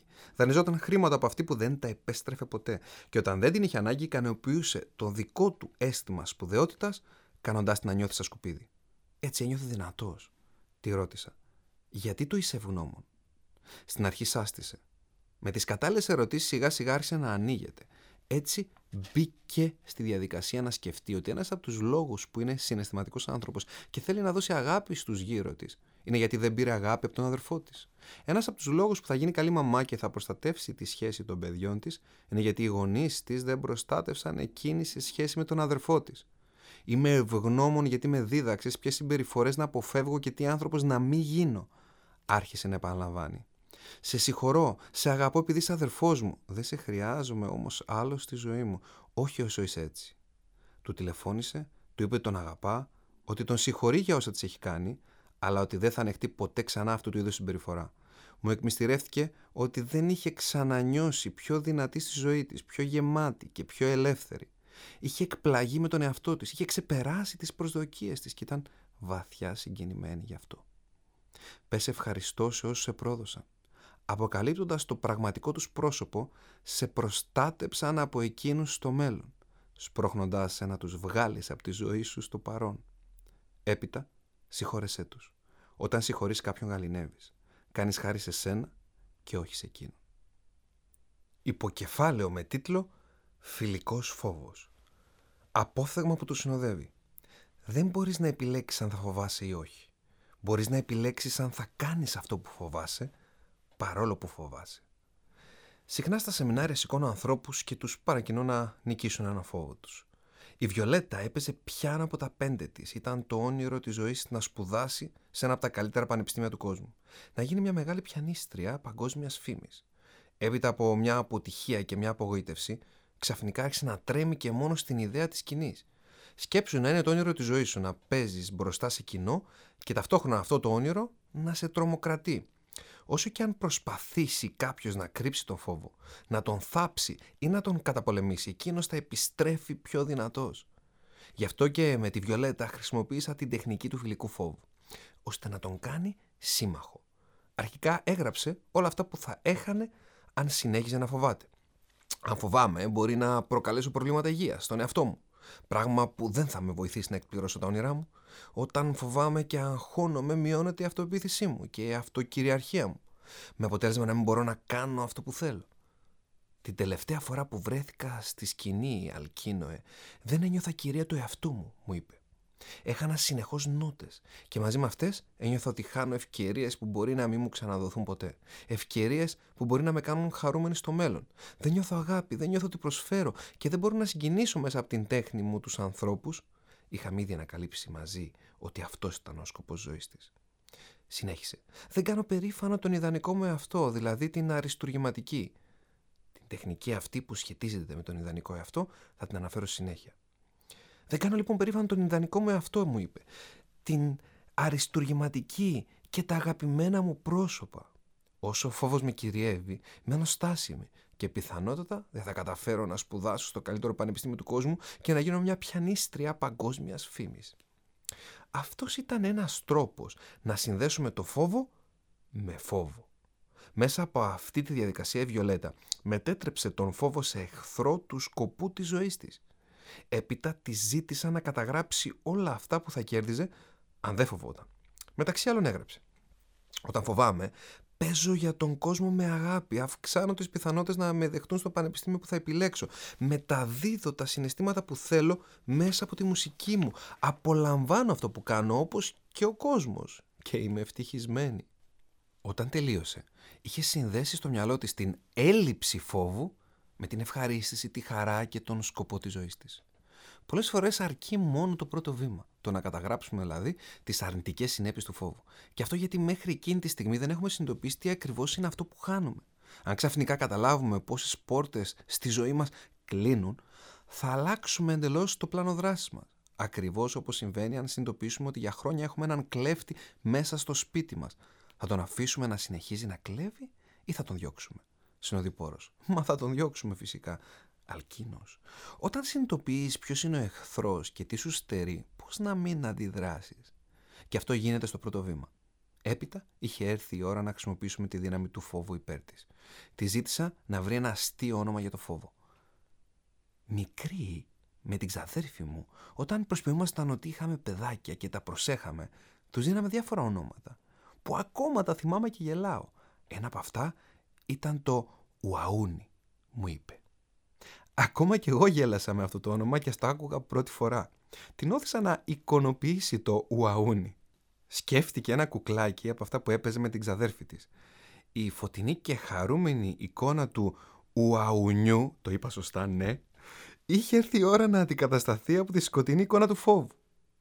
Βιολέτα, κάθε φορά που θα έρχεται ο φόβος, θα βλέπεις το Ουαούνι και θα λες «Γεια σου Ουαούνι, καλώς ήλθες». Σε ένα επόμενο στάδιο τη ζήτησα να επιλέξει έναν μέντορα. Έναν άνθρωπο που την επηρεάζει πολύ στη ζωή της. Μου έκανε την τιμή να επιλέξει εμένα. Κάθε φορά που ο φόβος την επισκεπτόταν, οραματιζόταν το ουαούνι και γελούσε. Ο φόβος εκείνη τη στιγμή αμβλυνόταν και μίκρινε μπροστά στα μάτια της. Πώς μπορείς να γελάς και να φοβάσαι; Έπειτα ήταν η ώρα να το εκφράσει την ευγνωμοσύνη της. Σε ευχαριστώ, Ουάουνι, που μου υπενθυμίζεις ότι η ζωή είναι πολύ μικρή για να μην είμαι τολμηρή. Σε ευχαριστώ που με υπενθυμίζεις ότι πρέπει να συνεχίσω να εξασκούμε και να γίνομαι καλύτερη. Σε ευχαριστώ, Ουαούνι, που μου υπενθυμίζεις ότι αυτό που έχω επιλέξει να κάνω είναι σπουδαίο και κάθε του πρόκληση είναι και μια απόδειξη γι' αυτό.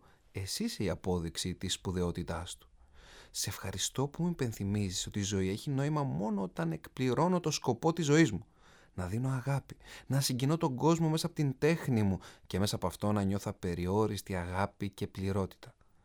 Σε ευχαριστώ, Ουαούνι, που μου υπενθύμησες ότι τώρα πρέπει να πετύχω άμεσα μια νίκη. Αν δεν ήσουν εσύ, μπορεί να μην πρόδευα. Σε ευχαριστώ, σε ευχαριστώ, σε ευχαριστώ. Άντε φιλιά τώρα. Γεια. Πάω να βγω στη σκηνή. Αφού εξέφρασε την ευγνωμοσύνη της στο Ουαούνι, είχε έρθει η ώρα να φέρει στο νου της το μέντορά της, να ακούσει τη φωνή του να λέει «Κάντο, τώρα μπορείς». Τι να κάνει; Μα το επόμενο βήμα, δηλαδή αυτό που φοβάται να πετύχει άμεσα μια νίκη. Να καθίσει στο πιάνο και να παίξει. Κάθε φορά που φοβάσαι, εξασκείσαι να μην φοβάσαι, κάνοντας αυτό που φοβάσαι.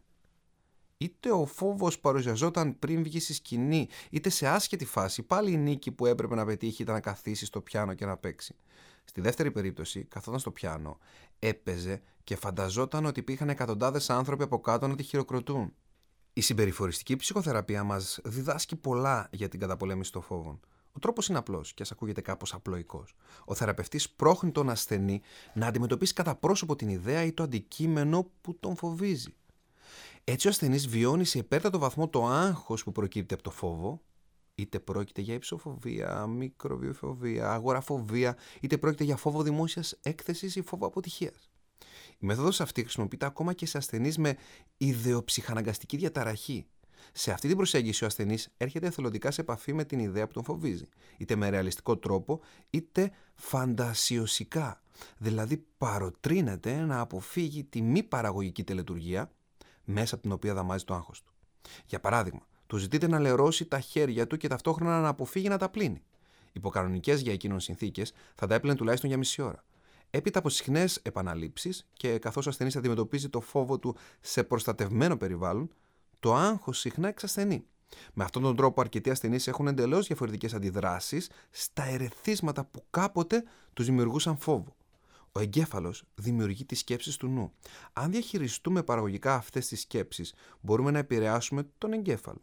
Ο νους μέσα σε παρένθεση σκέψεις, φαίνεται να έχει τη δύναμη να θεραπεύσει τον εγκέφαλο, μέσα σε παρένθεση το όργανο του σώματος, που λέγεται εγκέφαλος. Ο πιο εύκολος τρόπος να ξεπεράσεις έναν δικό σου φόβο είναι να τον αντιμετωπίσεις κατά πρόσωπο. Έχεις υψοφοβία, ανέβα στην πιο ψηλή κορυφή. Φοβάσαι πάνω στη σκηνή, βγες στη σκηνή. Αυτός είναι ο τρόπος να μετατρέψεις τον φόβο σε σύμμαχο, σε φίλο. Στην αρχή θα είναι δύσκολο μετά θα γίνει λιγότερο δύσκολο. Απόσπασμα από το βιβλίο «Η επιτυχία κρυβόταν στο κομμωδίνο μου εκδόσεις διόπτρα». Το επόμενο βήμα για τη Βιολέτα ήταν να καταγράφει κάθε νίκη της στην αντίστοιχη λίστα νίκης και να τις γιορτάζει σε εβδομαδιαίες τελετουργίες εορτασμού. Έτσι κατάφερε να ανταμείβει τον εαυτό της για τις κατακτήσεις της και μετέτρεψε τον φόβο σε κινητήρια δύναμη πρόοδου. Περισσότερα για τη λίστα νίκης και την τελετουργία εορτασμού θα πούμε σε επόμενο κεφάλαιο. Η ανταμοιβή μπορεί να είναι και ηλική. Να γιορτάσει τη νίκη της αγοράζοντας μια παρτιτούρα, ένα δώρο στον εαυτό της που συνδέεται με τη μουσική. Συνοδοιπόρος. Αλκίνοε, μπορείς να μου επαναλάβεις τα βήματα της τεχνικής; Αλκίνος. Φυσικά.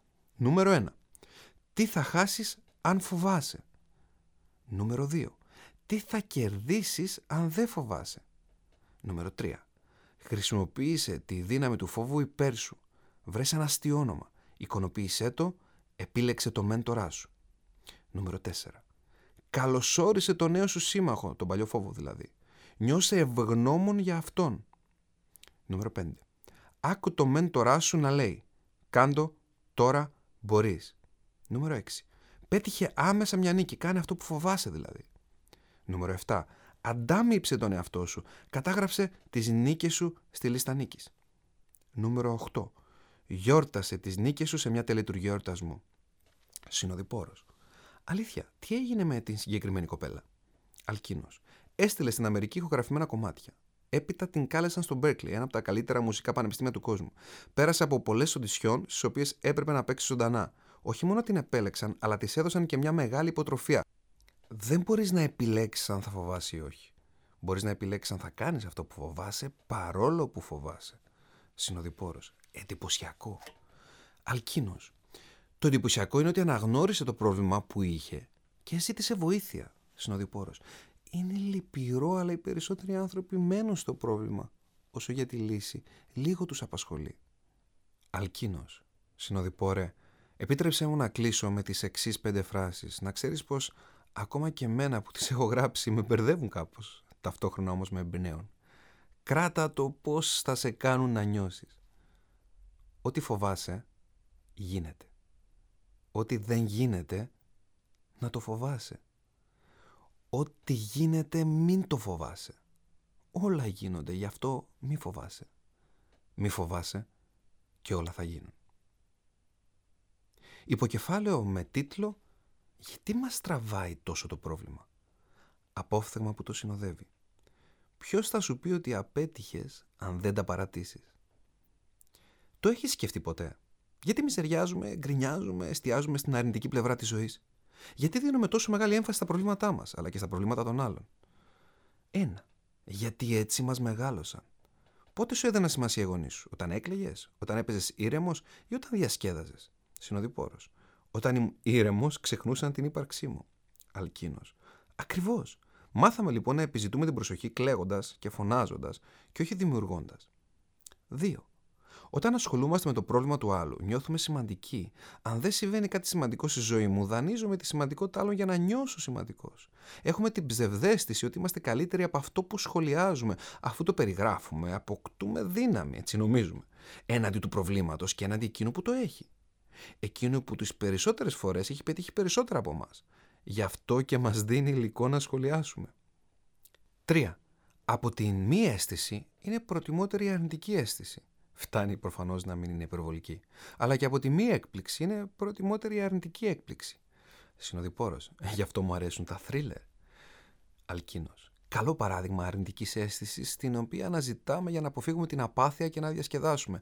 Από το να μην αισθανόμαστε τίποτα, προτιμάμε να αισθανόμαστε άσχημα. Να αναλύουμε προβλήματα δικά μας ή των άλλων, κάποιες φορές να τα δημιουργούμε κιόλας. Σύμφωνα με τον Άλεξ Κόρμπ, ο εγκέφαλός μας αρχικά νιώθει ευχαρίστηση όταν ανησυχούμε για τα προβλήματά μας. Νιώθουμε ότι τουλάχιστον κάνουμε κάτι για αυτά. Η ανησυχία και η γκρίνια τραβά την προσοχή των γύρω μας, ανθρώπων που είναι ακριβώς σαν εμάς, ελέγχονται από το πρόβλημα δηλαδή. Και έτσι νιώθουμε σημαντικοί. 4. Η ενασχόληση με το πρόβλημα είναι μια δημιουργική διέξοδος. Όταν δεν μπορούμε από την αρχή να δημιουργήσουμε κάτι, χαλάμε τη ζωή μας τα έτοιμα κτίσματα για να τα ανοικοδομήσουμε. Η ανάγκη για δημιουργία είναι τόσο σημαντική που όταν δεν ικανοποιείται, οδηγεί στην αυτοκαταστροφή. Δεν έχει σημασία αν είναι χαλάσματα αυτά που φτιάχνουμε ή νέα κτίσματα. Την αίσθηση της δημιουργίας ψάχνουμε. Πολλές φορές λοιπόν, όταν δεν έχεις κάτι να δημιουργήσεις, έναν στόχο να κυνηγήσεις, δημιουργήσει μεγεθύνεις προβλήματα ώστε να έχεις κάτι να λύνεις, κάτι να φτιάχνεις και να αισθάνεσαι ότι προοδεύεις. Το ίδιο ισχύει και όταν γυρνάς σε μια σχέση του παρελθόντος, μια σχέση που έχει λήξει γιατί δεν είχε τίποτα να σου προσφέρει. Όταν δεν μπορείς να βρεις έναν σύντροφο που να σε ενδιαφέρει, δεν δημιουργείς, δεν προοδεύεις. Η εύκολη λύση είναι να γυρίσεις τα χαλασμένα κτίσματα του παρελθόντος και να ξεκινήσεις την ανοικοδόμηση προσπαθώντας να ξαναφτιάξεις μια διαλυμένη σχέση. Ακόμα και αν δεν τα καταφέρεις, ακόμα και αν το τελικό αποτέλεσμα είναι ένα αρνητικό συνέστημα, έχεις κερδίσει δύο πράγματα. Την αίσθηση ότι είσαι ζωντανός, αφού από τη μία αίσθηση είναι προτιμότερη η αρνητική αίσθηση, και την αίσθηση της δημιουργίας.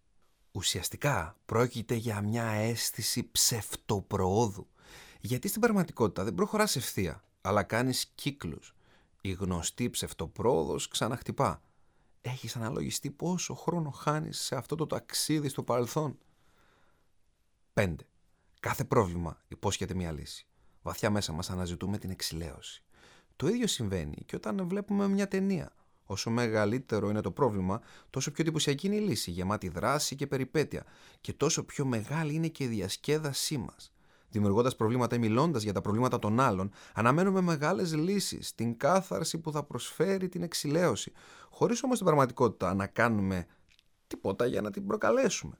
Απλώς την περιμένουμε με τρόπο μαγικό, όπως συχνά γίνεται στις ταινίες. Η ζωή δεν είναι ταινία. Καμία λύση δεν έρχεται μαγικά. Δεν έχουμε μάθει να δουλεύουμε για τη λύση, γι' αυτό και συνήθως δεν έρχεται ποτέ. Ταυτόχρονα, το να δημιουργούμε το πρόβλημα για να διασκεδάσουμε με τη λύση, αν και όποτε έρθει, υποδεικνύει ότι χρειάζεται επιγόντως να αλλάξουμε κάτι στη ζωή μας. Να βρούμε ένα σκοπό, ένα σύντροφο, ένα χόμπι, κάτι τέλος πάντων, κάτι. 6.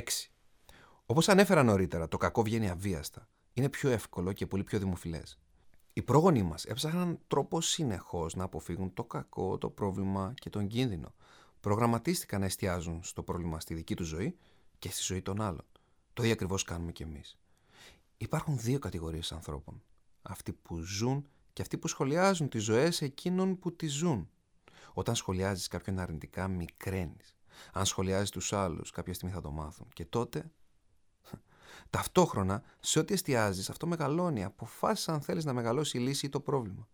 Το πρόβλημα διωγγώνεται όταν το αναλύουμε μέχρι να πάψουμε να υπάρχουμε ή όταν σχολιάζουμε αυτόν που το έχει μέχρι να στεγνώσει το σάλιο μας. Αν ασχολείσαι μόνο με το πρόβλημα, τα γεγονότα του παρελθόντος, το λάθος που έγινε παλιά, το λάθος που ίσως γίνει στο μέλλον, τους άλλους, δεν έχεις χρόνο να ασχοληθείς με τον στόχο και το όραμά σου. Δεν έχεις χρόνο να προοδεύσεις, να αναπτυχθείς, να χαρείς και να μοιράσεις χαρά. Ακόμα και αν παίρνουμε αναγνώριση από τα πικρόχολα σχόλιά μας, βλέπουμε ανθρώπους στα κοινωνικά δίκτυα, για παράδειγμα, που έχουν χιλιάδες ακολούθους, που τρέφονται από τον αρνητισμό τους. Ακόμα λοιπόν και αν παίρνουμε αναγνώριση από τα πικρόχολα σχόλιά μας, τι ποιότητα σε αναγνώριση είναι; Αναγνώριση παίρνει και ένας εγκληματίας όταν δημοσιεύεται το πρόσωπό του στην εφημερίδα. Αυτό είναι το θέμα μας. Το πραγματικό ερώτημα είναι πόσο βελτιώνεις τη ζωή σου πόσο πιο χαρούμενος γίνεσαι, πόσο βελτιώνεις τη ζωή των ανθρώπων γύρω σου, πόσο αγαπάς, αγαπιέσαι, προοδεύεις και βοηθάς τους άλλους να προοδεύσουν. Όταν αναγνωρίζεσαι, δεν σημαίνει ότι αγαπιέσαι. Όταν όμως αγαπιέσαι, αναγνωρίζεσαι ταυτόχρονα. Δεν είμαι κανένας σοφός. Αν όμως επιζητάς τη δική μου άποψη για το τι έχει πραγματικά νόημα σε αυτή τη ζωή, επίτρεψέ μου να σου την καταθέσω σε δύο γραμμές. Ήρθαμε σε αυτόν τον κόσμο για να εκπληρώσουμε τον σκοπό της ζωής μας. Στο ταξίδι μας αυτό να προοδεύουμε, να δίνουμε, να παίρνουμε αγάπη και να κάνουμε τον κόσμο μορφότερο.